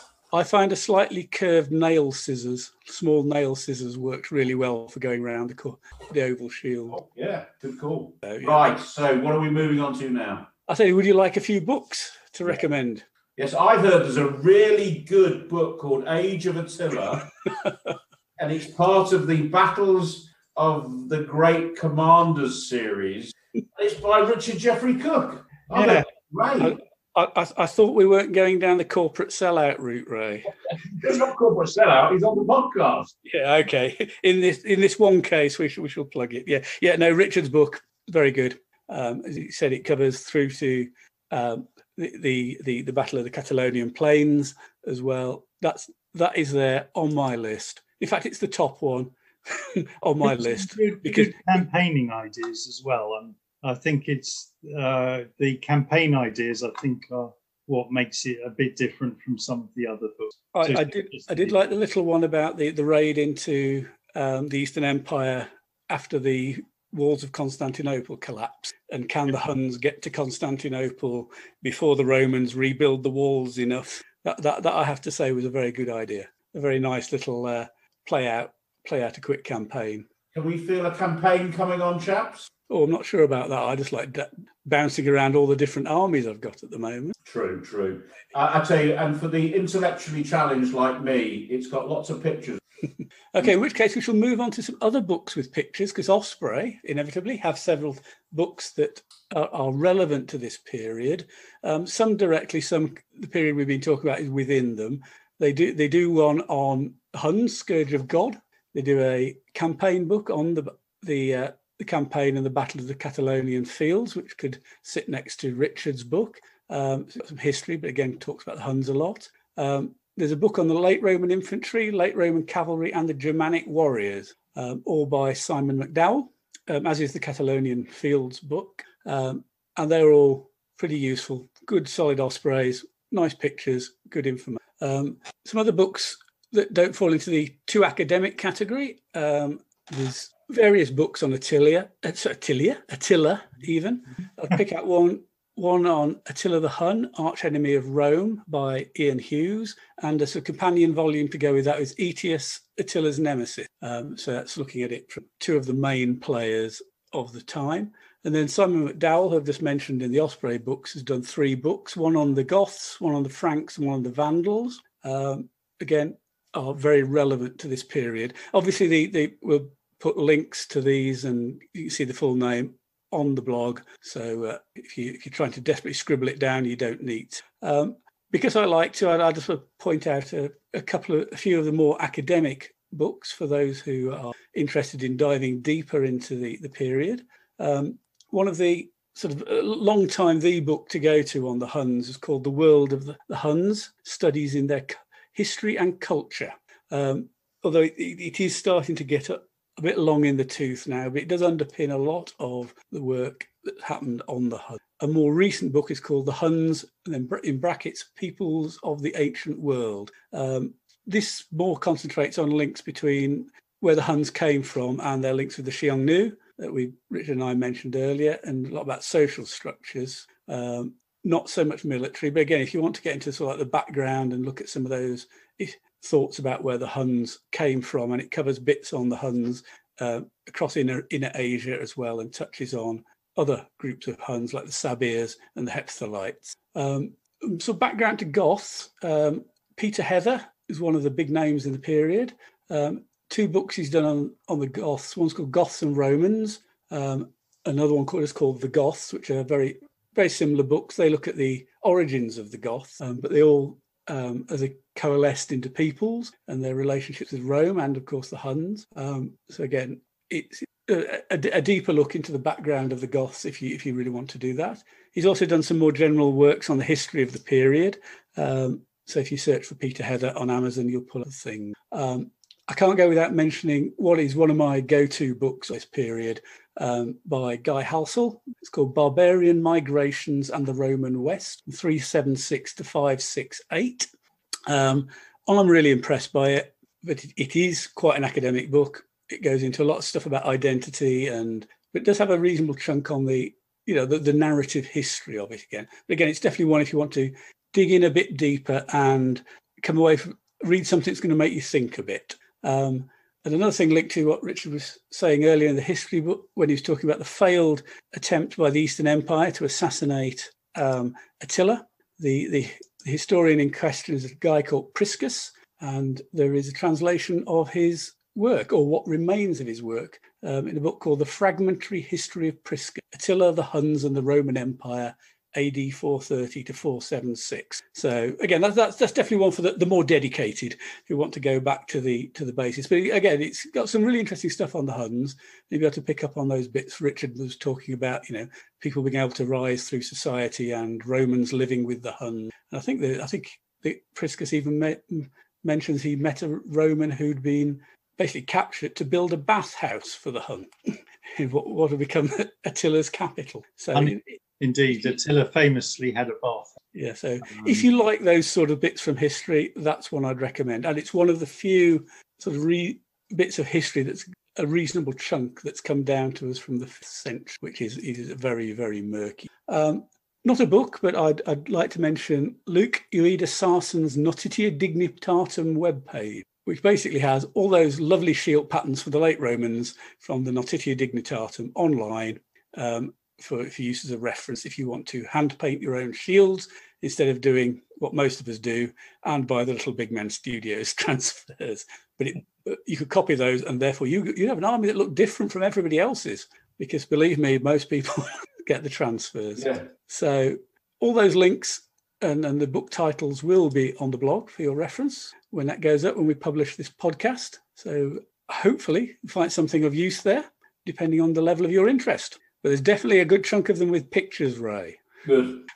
Actually, joking apart, the one that you were talking about that sounded a bit intellectual, I, I rather like the sound of that. Um, the Guy Halsall one. Yeah, joking apart. Yeah, um, he's working. He's working on a second edition at the moment. I'll, I'll, I'll wait for that to come out then.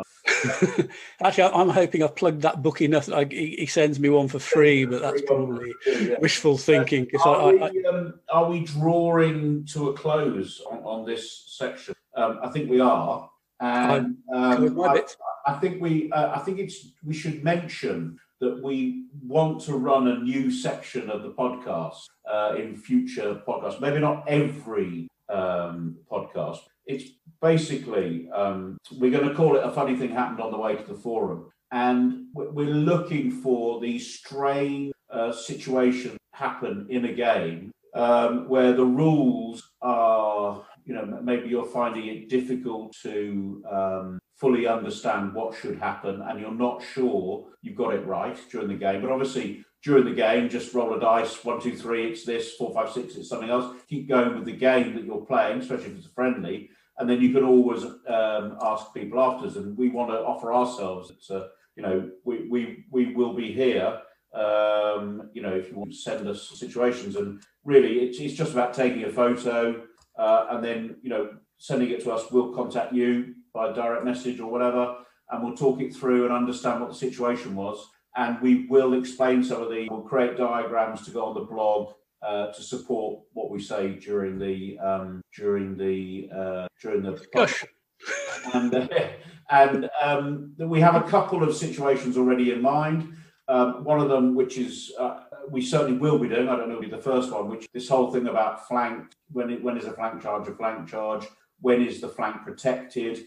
And um, you know, in a game I played today, uh, something happened, and my, myself and my opponent weren't quite sure, um, and we just got on with the game. Um, but uh, so those are the kind of things we we want to do. So that uh, we'll we'll leave instructions uh, over the next few podcasts to how people can send us those, we'll deal with them. So, chaps, before we move on to the next section, which is um, an interview with the founder and creator of MeG, Simon Hall. Um, what, what else have we got to say, guys? What's happening? Uh, so I'm looking forward to the society conference uh, and looking forward to getting in some gaming. So um, keep health, keep healthy, and stay safe. And remember, Richard, lists for the post-COVID Cup are due this Sunday midday. Yeah, I, I'm pretty much got them ready to go. I'm down to a choice of three for each period at the moment, so I'm, I'm, I'm getting there. I'm whittling it down. Tested an army today. Rather liked it. I think. Scout think, Rogger, final thoughts? Well, I think I've got two armies nailed down for the post-COVID Cup, dithering on the third. But yeah, I think it's a, it's all about the games now, isn't it? It is, isn't it? I mean, my, my, my painting is practically ground to a halt. Yeah.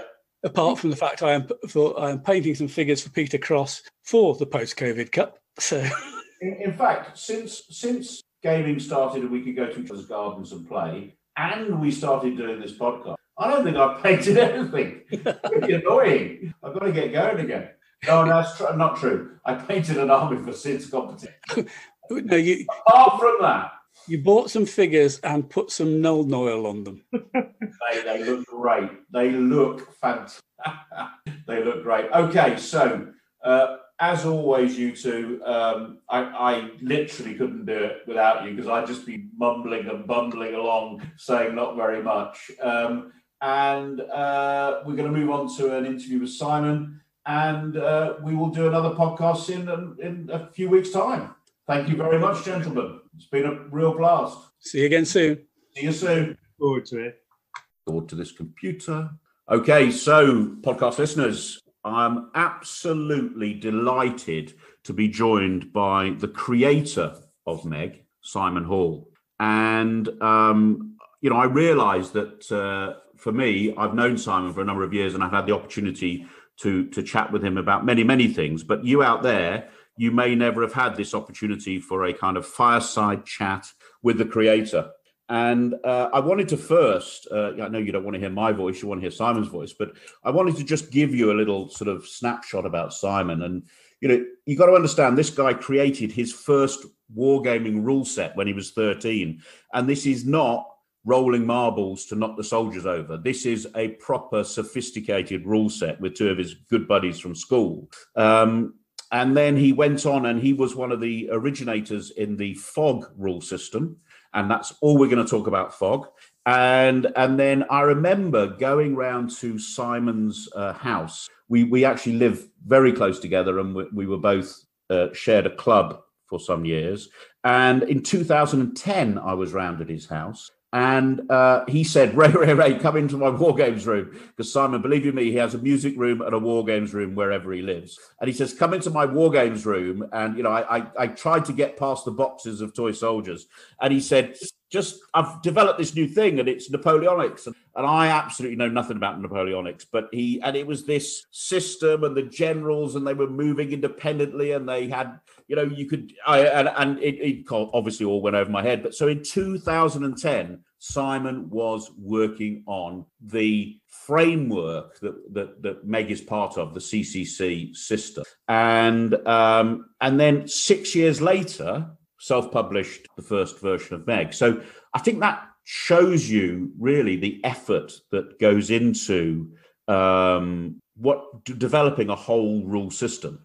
And also, Simon having the uh, you know the balls to be very entrepreneurial, entrepreneurial about I can't say it. Be very entrepreneurial about it and publish his rule system for our enjoyment. So Simon, welcome to the podcast. Yeah, thank you, Ray, and hello, podcast. Yeah, it's great. It's great to be here. I've been listening to this. Uh, I have to admit, I've never been a massive pike person. The first one about the success has educated me no end about them. So I'm putting pikes together now.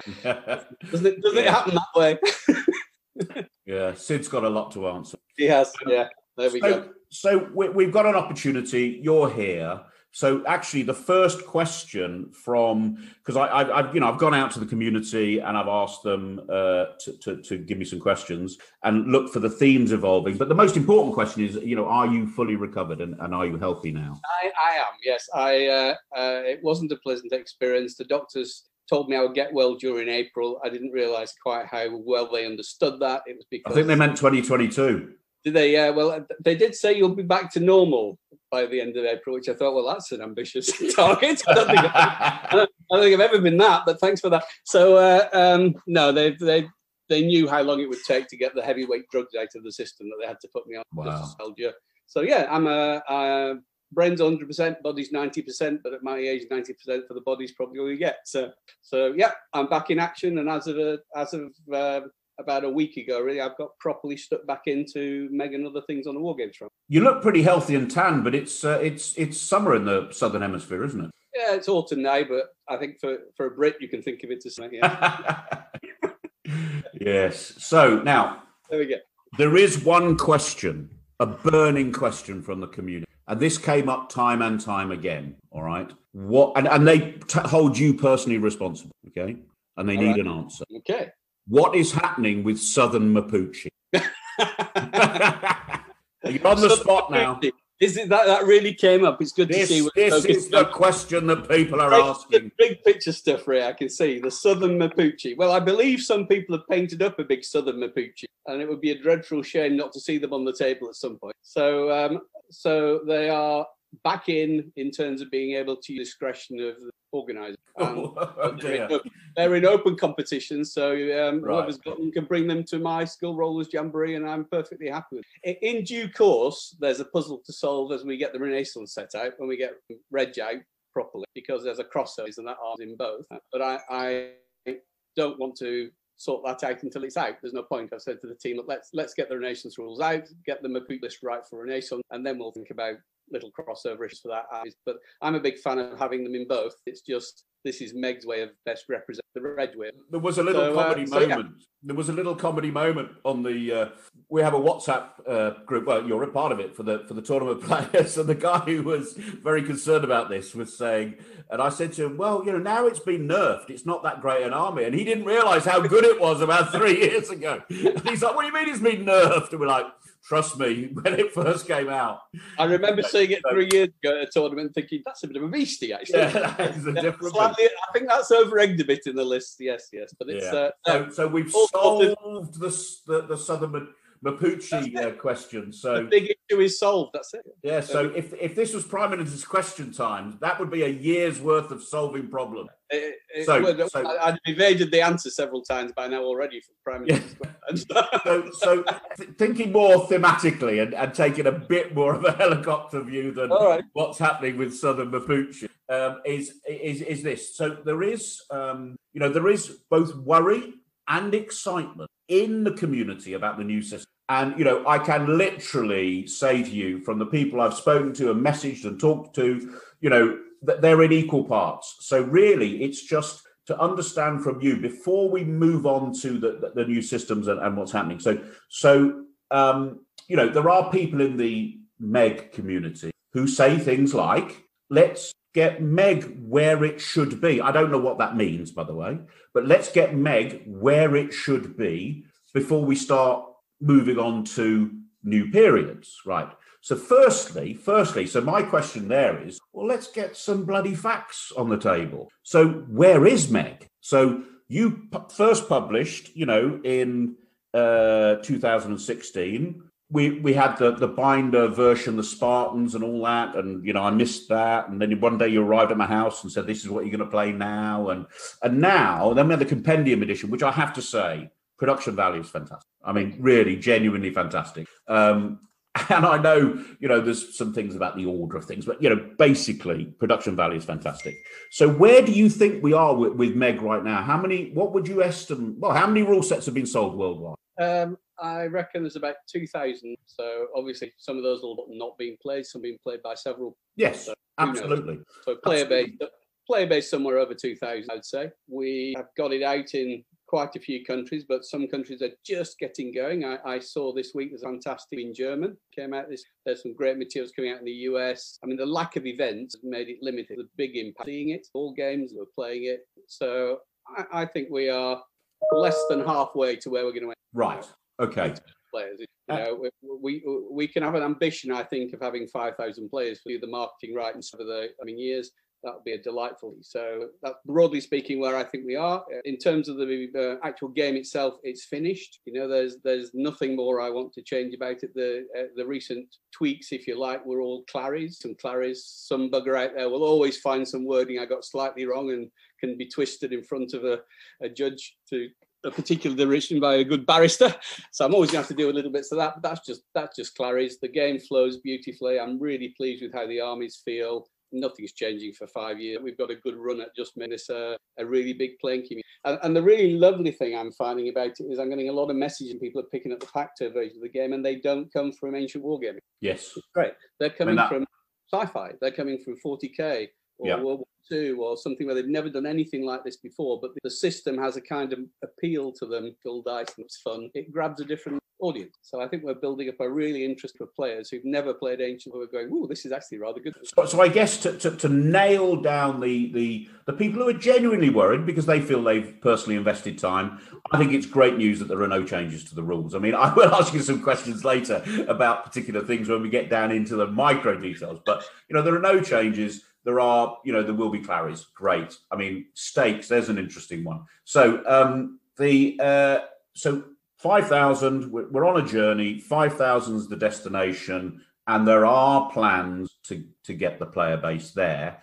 And and I think you know nothing lives in isolation, and we'll come on to talk about the you know the PSC tie-up and the the plastic uh, soldiers and the tie-ups there. And I think that's a big part of that. But that's you know it's your business, not mine. But you've done that, so I think there is there are plans to get there. And as you say, events will open up again and we will be spreading the word. I'm actually, I believe, I've been roped in by uh, RJC to do a demo game at uh, a Meg demo game at one of the um, Society of Ancients events. So there you go. So we're, we're out there pushing pushing it forward. So so now that, let's look at the other side of the of, of that thematically of those concerns. Not no, not concerns or opportunities. You know, people are excited about the new um, you know the new things coming out under the CCC system. So so firstly, on a personal level, you know, you know, it takes me long enough. Someone said to me this morning, you know, well, it's easy to master Reg if you if you if, you know if you're if you mastered Meg. I said I better concentrate on mastering Meg first, you know, before I. But you know, is it designed for us to be able to? Because I've you know I think I've played World War II once or twice against Mad Dog Madigan, and he you know, he thought it was payback for all the pain I'd given him in other systems. And I've never played World War II since. So will I find the World War II variant um, easy to pick up? Um, yes, I think you will. I mean, the the, the concept I had with this, I, and it, I can speak to it personally, is I, I, actually like all the different periods. Okay, I love my ancient. Um, that's probably been the dominant period from time. But I've always loved Napoleonic history. I've always loved World War II but I, I can't keep lots of rule sets. I can't do. I, I can do two. That's a, that's about it. The third, I can't do it because and, and I, I can't do any of them well after the middle. Uh, but what's nice about this as a, as a system is um, switching between the World War II and the ancient. Probably a third as difficult as it would be because you've got the common core. So you already you already know you're going to find something where there's going to be activation, be a color system with with actions and movements. That bit's going to be in there and the coloured dice you get to resolve things. So it's a lot easier to switch. So the answer is yes, you'll find it pick up compared to pick another set. And you'll probably find you can keep three in your head reasonably well. It's just as simple as that, really. This is very good, by the way. And, that's sort of the, the ambition. The ambition is relatively between periods. Use all your stuff. Um, I don't know. I don't know what the technical term is, but will they always be you go, I go, you go, I go, rather than you go for half an hour and I'll go to the loo? Or always. always. I mean, that's a real fundamental to me. Um, to come back to it, let me tell you the story of that because I think it's the concept of it's quite interesting. When when I started off writing rule sets, when we were playing for fun, so we didn't need a rule book to, to do things. We started off playing true simultaneous moves. We started still everything's really going on simultaneously. So all this, you know, pausing and watching the enemy never really happened in practice. And we tried all sorts of things, writing lips down for the right hand side of the table, declaring them together, or just trusting each other and simultaneously saying, I'm doing this and I'm doing that. Um, and I always thought actually that's what real warfare is is more like. So if I look at the you move everything and I sit there and I move everything and you sit, that's quite a long way from that simultaneous. So the original origin of this interlaced turn, where you activate and you share it, was to get closer to the simultaneous movement idea with a practical way of doing it. So it's always going to stay in my rules because it's a founding principle really of the whole thing is to use that to get closer. And then all all that I'm doing is using the right mechanisms to make it feel right for a, for a, a period. So for ancients, obviously, as you will find playing the games, is people think, oh, that means I move a unit, you move a unit. No, it's not like that. You're going to move a giant battle line of troops because that's how I've structured it for, for ancient. So the game feels like moving giant blocks early and then slowly breaking up into smaller blocks and eventually moving individual bases once you're in combat with the micro. Well, that's, yeah, that's yeah. me, that's like reality. You know, it starts off big stuff, it breaks up, it gets confusing, it gets micro.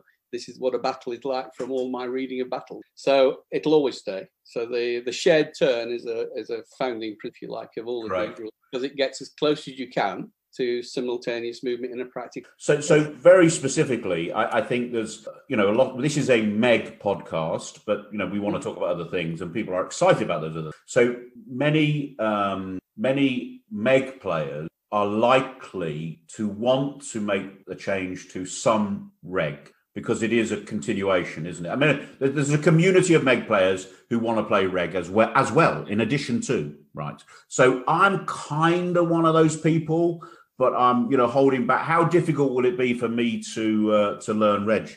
Uh, I think you'd I think you'd be able to play okay in your second game. There's enough similarity. I quite like, like, to play Meg okay at the moment, but uh, well, I, but like Meg, yeah. there's a big difference been able to play it and been able to play it well. So, so you know, the nice thing about Meg that everybody said is it doesn't take long to get over the mechanics and start having fun. Yeah, but it takes a hell of a long time to get used to your army and play it really well against all opponents. That it, that's a whole different game, and that that's to me what we want it to be like, because you know, then it appeals to the person who wants to play lightheartedly, and it appeals to the person who says, "I'm determined to play this army for a year and perfect it and become the world's best um, skirmishing horse archer player." Mentally, guy. Yeah, yeah, so, yeah. The horse meister. Well, I, I, I, played 40k for so long. I'm taking an army to Sids this weekend, and it, I call them the Grey Knights they, they, it's the Grey Knights equivalent of uh, in, in in Meg. So okay, so so final question on that theme is the publishing schedule. So not beta testing, not alpha testing, not gamma testing. When are what's the publishing schedule going forward now for the new variants? When we can actually get something in our hands, which is almost stable, you know, because obviously the first version you would probably be similar to the first version of Meg. So what are, what's the schedule? The uh, the latest, I mean, you can imagine they were all thrown a bit up in the air with me being plus COVID. But the uh, we don't want excuses. We don't want excuses. We want facts. No, no, no that's the, that's that's it for the excuse. Just that quick sentence. But the uh, um, divisions of steel. Uh, the target now is to. So that's the World War Two, yeah. World War Two main battle set um, to be out at Salute. So Which is November 1450. November of this year. That's it. So uh, to be out and for sale, you know, pre-order pre-orders already sent out and stock sitting there at the PSC store at uh, uh, at Salute to buy off the shelf. So that'll be the World War II set, including the range of 10 mil vehicles as well that are coming with. Brilliant. Really. Okay, so that's that's uh, divisions of steel. And am I saying it right? Reg or reg or what? Reg, I don't know. Uh, uh, um, I think uh, I think reg is, is what people generally settled on. Reg. So when, what about reg? When when do you when are you seeing that? So reg, Alistair's using the LGT as his final test tournament. So uh, that's September. Yeah. Uh, and once three months after that to finalise it, give it to Christmas. Right. For me to do a final run through and check and spot any further tweaks, which point to then go into action. So probably Easter. Yeah. Easter for that. Brilliant.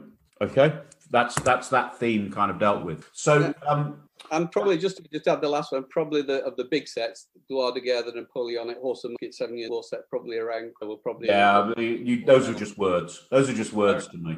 The, uh, the, the, the next two with a with a with some you know we, we can see we can see them coming down the line.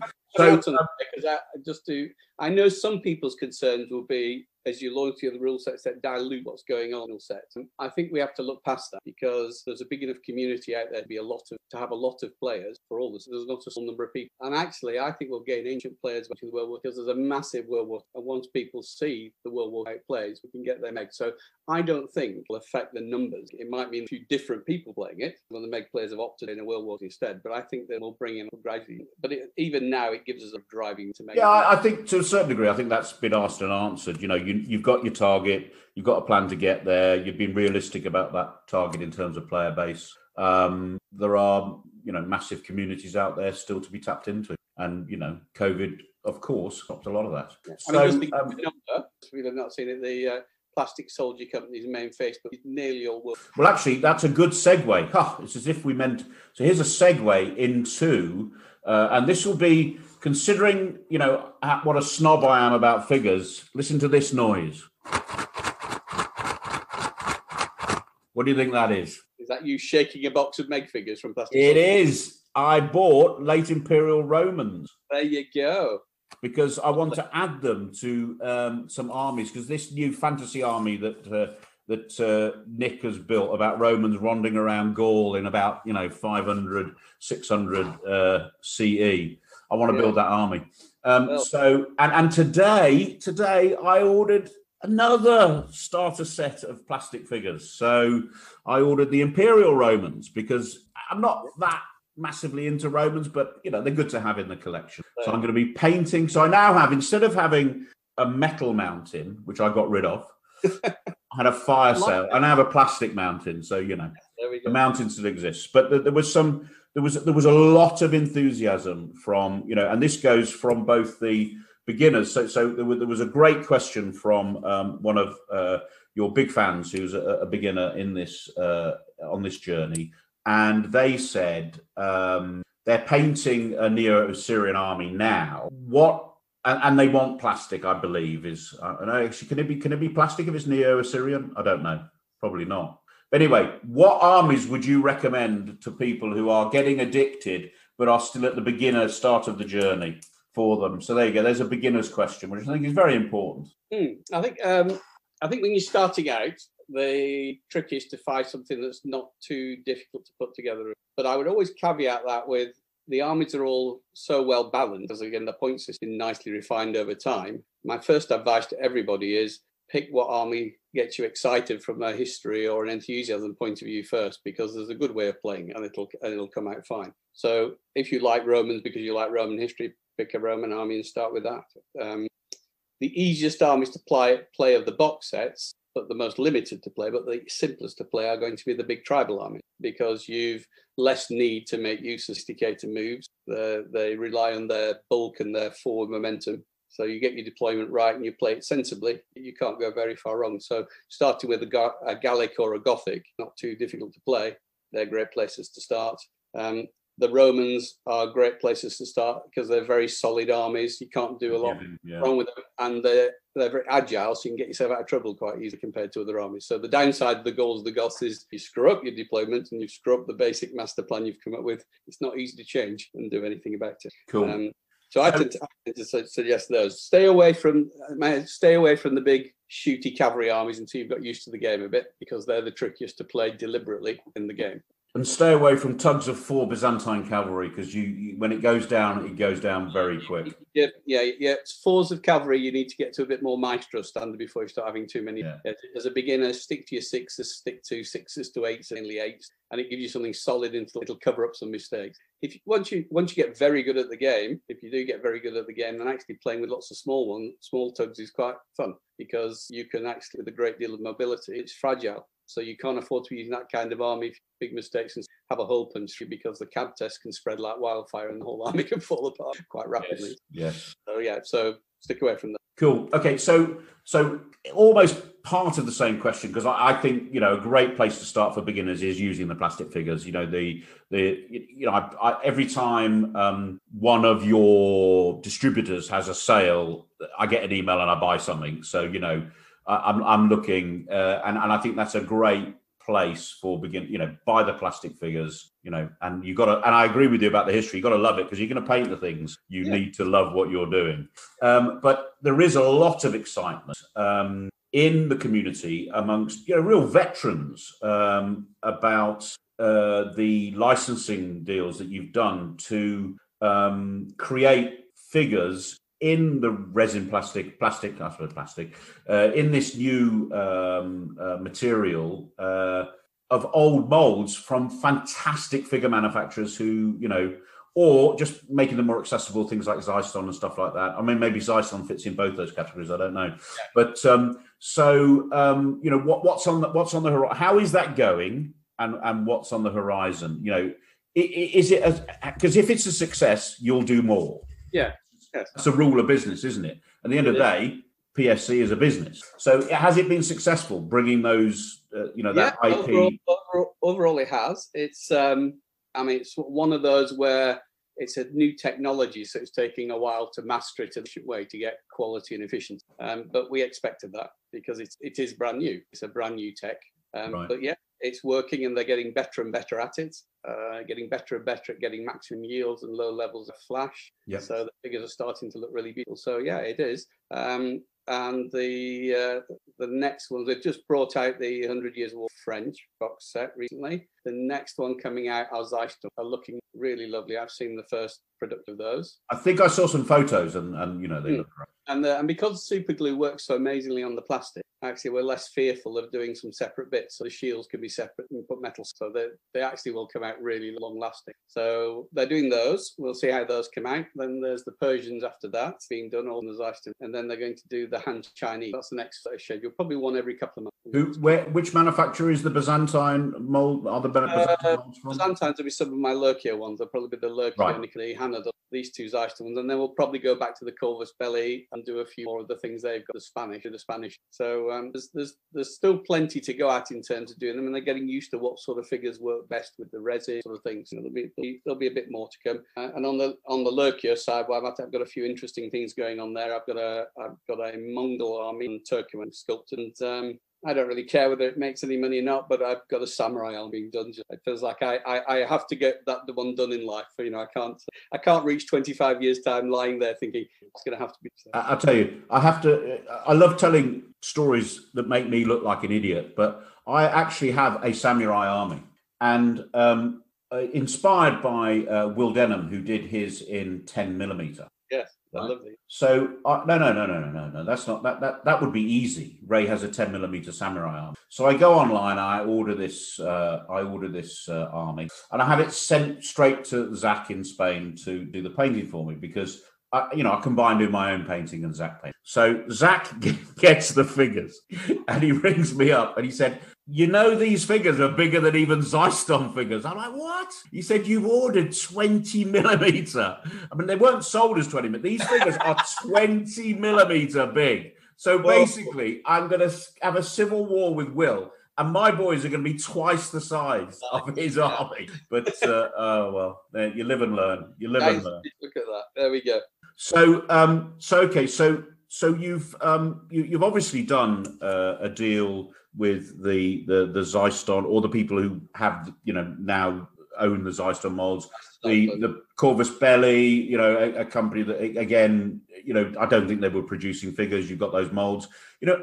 I'm, I'm interested actually, and I think the people who who are asking these types of questions are also interested on what reaction you get from you know manufacturers. I suppose it's different if people are, you know, if you went to one of the manufacturers who is manufacturing a lot at the moment.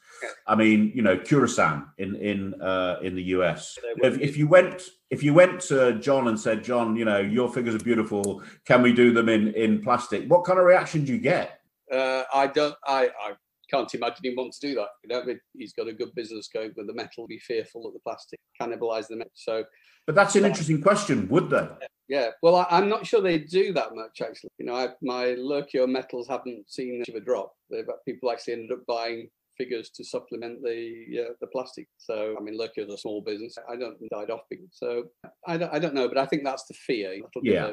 So obviously we've done better going to a Corvus Belli, reducing, and nobody yep. was great figure. So um, and the Xyston guys, and, and and I know I know there are a few more conversations going on with the manufacturers, to see what picks up over time. And, and is this something? I mean, the the PSC guys are, have been in the figure production business for a long time.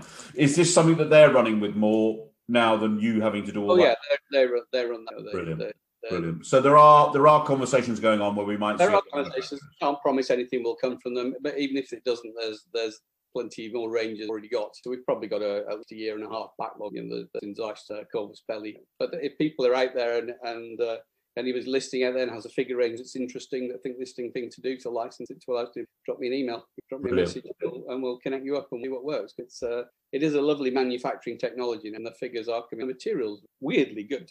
Yeah, I mean, it is weirdly. You know, I, am looking forward to my my first. I, I, I was shaking the boxes, but I haven't opened the boxes yet. Um, but I'm looking forward to my my first painting experience. Well, um, so, if you if you've bent any spears doing that, somebody asked me, I may as well share it here. These have got great mold men. So I had some right. with bent spears from shipping and a few tanks with bent barrels. Put them in a bowl and pour boiling water and watch them. cool. Right now, it, I've got to dive down into the detail now, Simon. I'm sorry. Oh, okay. There were there were a few things. So um, I, I, feel like um, I feel like doing Prime Minister's questions time, and you know. Betty from uh, from Birmingham uh, would well, like to ask you a question. No, so so how, how about this? Is it, so and really let's think about how this fits in with your vision of the rules. But so here's one: Why can't you use fleet of foot when you are falling back? Um, to foot when you're falling back. and listeners, he does not know any of the questions before the interview. No, I don't. I don't know that. That is really delving into a detail, isn't it? Uh, well, it, it, just it just felt like it was a more sensible thing to be using for forward movement. You're lightly armored and you're going to run. Um, it's because you're running, you're yeah. running, skipping over the rocks. But when yeah. you're falling back, it's a bit of a. I mean, my vision, my vision of Fleet of Foot was was from my memory of old samurai films where you watch the very lightly armored Ashigaru jogging behind the cavalry. Yeah. So, so I, I I don't know, maybe if I play it on rewind and have a look at it on rewind, it will look okay. And I think maybe they could do it going backwards, but uh, it feels more like a forward thing to me. That's that's basically where that goes. So uh, the person who asked that question, they are going to be so happy that actually you were a little bit stumped by that. They're, they're, it's going to make their year. Um, so okay, now here's one that I actually I didn't. I'm not clever enough to think of the question, but when I, when I, when the person asked it, I was like, oh yeah, that is a bit weird. So when you shoot and charge, you have to be in shooting range to do shoot and charge. So if you're cavalry and you're five BW away, you're yeah. not going to be shooting and charging. Right. Yeah. However, when you are charging someone who is going to shoot you, you shoot as if at one BW. So I guess conceptually, why aren't the cavalry doing the shoot and charge, waiting and shooting right at the last minute? So you, you I bet you've got a good answer. Well, the one BW, the one BW is for design for. No, no, and yes, we're saying, but it yeah. seems different to your charging. Why? Why do you have to be in bow range uh, when you're actually going to? You may well make contact with the enemy. Yeah, that's uh, the, the answer to that one is a very practical one. When you when in developing the rules, I'm always thinking about two things: thinking about how to make it feel historical and realistic, and how to design it as a game. It's the right type of challenge. So it's a game; it's not reality. So you've got these two things. So fundamentally, the reason for that for for um, shoot and charge make it you have to have. It's because skirmishers would die every, okay. the whole time, basically. It's a, it's a, some of these extra talents that I've given to to make them we also have to give a challenge, otherwise they're. All right. So that to me, that's I'm going to let you off because the next question is much more important. I'm going to let you off, but that is the rules writers get out answer 101, isn't it? What you, you just it was Prime Minister's question. okay, so this this is a question from me, and I've thought long and hard of this and thought about the technical. I've got to say, green to yellow. That jump, it sucks. It's pants. Why is yellow so rubbish compared to green? You go from white to green, you get a skull. Yeah. You go from green to yellow, you get an extra wound. You go from yellow to red, you get an extra skull. Yellow is pants. What's going on? Yeah, well, it's not pants. It's a, it, but it's not as big a leap as red, as you say. I mean, it's deliberate because I when I it, it, took me a long time to get the structure of the five colours, get them right. So I'm not trying to destroy your whole CCC no, no, system, by the way. But it's deliberate. As I, as I go through getting the getting the levels of advantage. If you map all the advantage, I said to me, well, uh, actually, at the plus three level, because every time I look at those, those look like the big over, and and at the the the plus one, I want to drop but I didn't want to yellow the two advantage. I want I want the curve to be that it kicks high, quite deliberate. So it is better, you know. You, uh, but you you've only gained the extra wound capability. Yeah. But it's, deli- mm. it's deliberately how I wanted the curve to go. The plus, the, the key to the game is to have an having a bit better advantage, a bit better, having a big advantage. Okay, so yeah. that's the okay. design. So so, so your biggest and most important thing is to hunt for one ups because they are the real kicker, and two up is a bit better than a one up. Yeah, I'm, I'm not even going to go with any double entendres. You know, we don't do that on the podcast from what you've just said. But so, um, okay, so um, yeah, I, I, I, was only joking with you anyway. But it does. It, it, I mean, I roll blanks anyway, so it doesn't matter. It doesn't matter what dice I, I, I think so. there is a bizarre mystical thing going on from some MeG got up there, that, and it happens to me too. I seem to do better with green dice than yellow ones. Oh, and I oh, don't that, quite why that feels that. that isn't that the truth? Isn't that uh, you know? If I had one tip, if I had one tip to any new player, why would I be giving people tips? But don't go in on green green unless you have to, but green white or every all day, every day. That's what you're looking for. That's what you're looking for. Okay, so um, I, I, have kind of reached the end of my um, attention span because you know I'm, I'm a I'm a bit of a goldfish. That's boring. Yeah. yeah. So um, no, no. So no. In seriously, seriously, uh, it's been real fun having you uh, on. But what what give give us the give us the message to remember this is a MeG podcast people are excited about um, the other variants, a bit like, bit like the. Uh, well, no, we're not excited about the COVID variants, are we? But um, you know, so really, um, I think the MeG. What's your message to the MeG community now uh, going forward?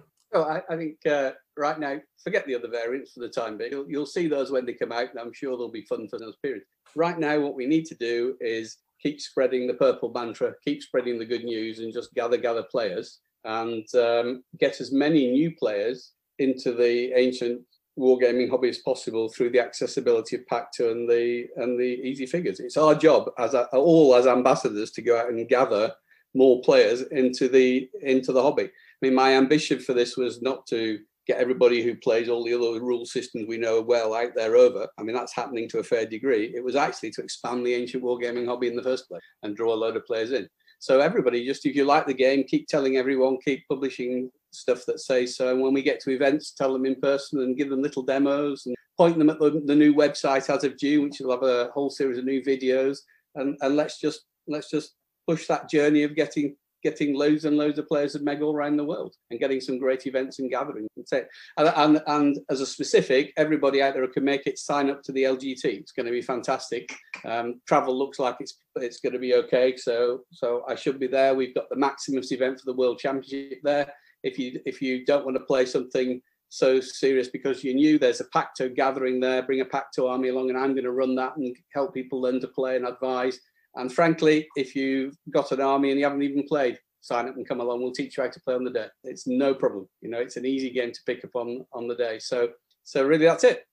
Just keep spreading the purple good news, uh, and let's get more and more people interested in playing it, and um, just keep reminding them that it seems to give great historical film results, and it's great fun. And that, that seems to be the feedback I get all the time from everybody. And couldn't be happier because that basically ticks the two boxes in terms of objectives. And thank you everybody for the for the great feedback, especially through the tough time I've had the last four months. It's been heartwarming and a real help to get through a, um, a health struggle. There's not been to all of you support and the kindness. Well, I, I, I can't really end on any. I can't top that. That's fantastic, Simon. But I have one final question for you. Have you dry cleaned the purple suit? Yes, it's been dry cleaned. It's uh, and uh, it's actually sitting in Cheltenham at a friend's. And will you be wearing it at the LGT? I, I intend to be wearing it at LGT. Absolutely. Well, I will see you there, and it'll be great to see as many people at the LGT are gathering uh, for whatever system you want to play. It'd be fantastic. So, uh, thank you, Simon. Thank you for coming on the the podcast. Pleasure. Keep up all the great work on the podcast. I I love listening to them too. So uh, I'll keep sharing them with everybody and let's see if we can build a bigger and bigger audience for it. It's all good stuff. Great. Brilliant. Thanks, buddy. See you soon.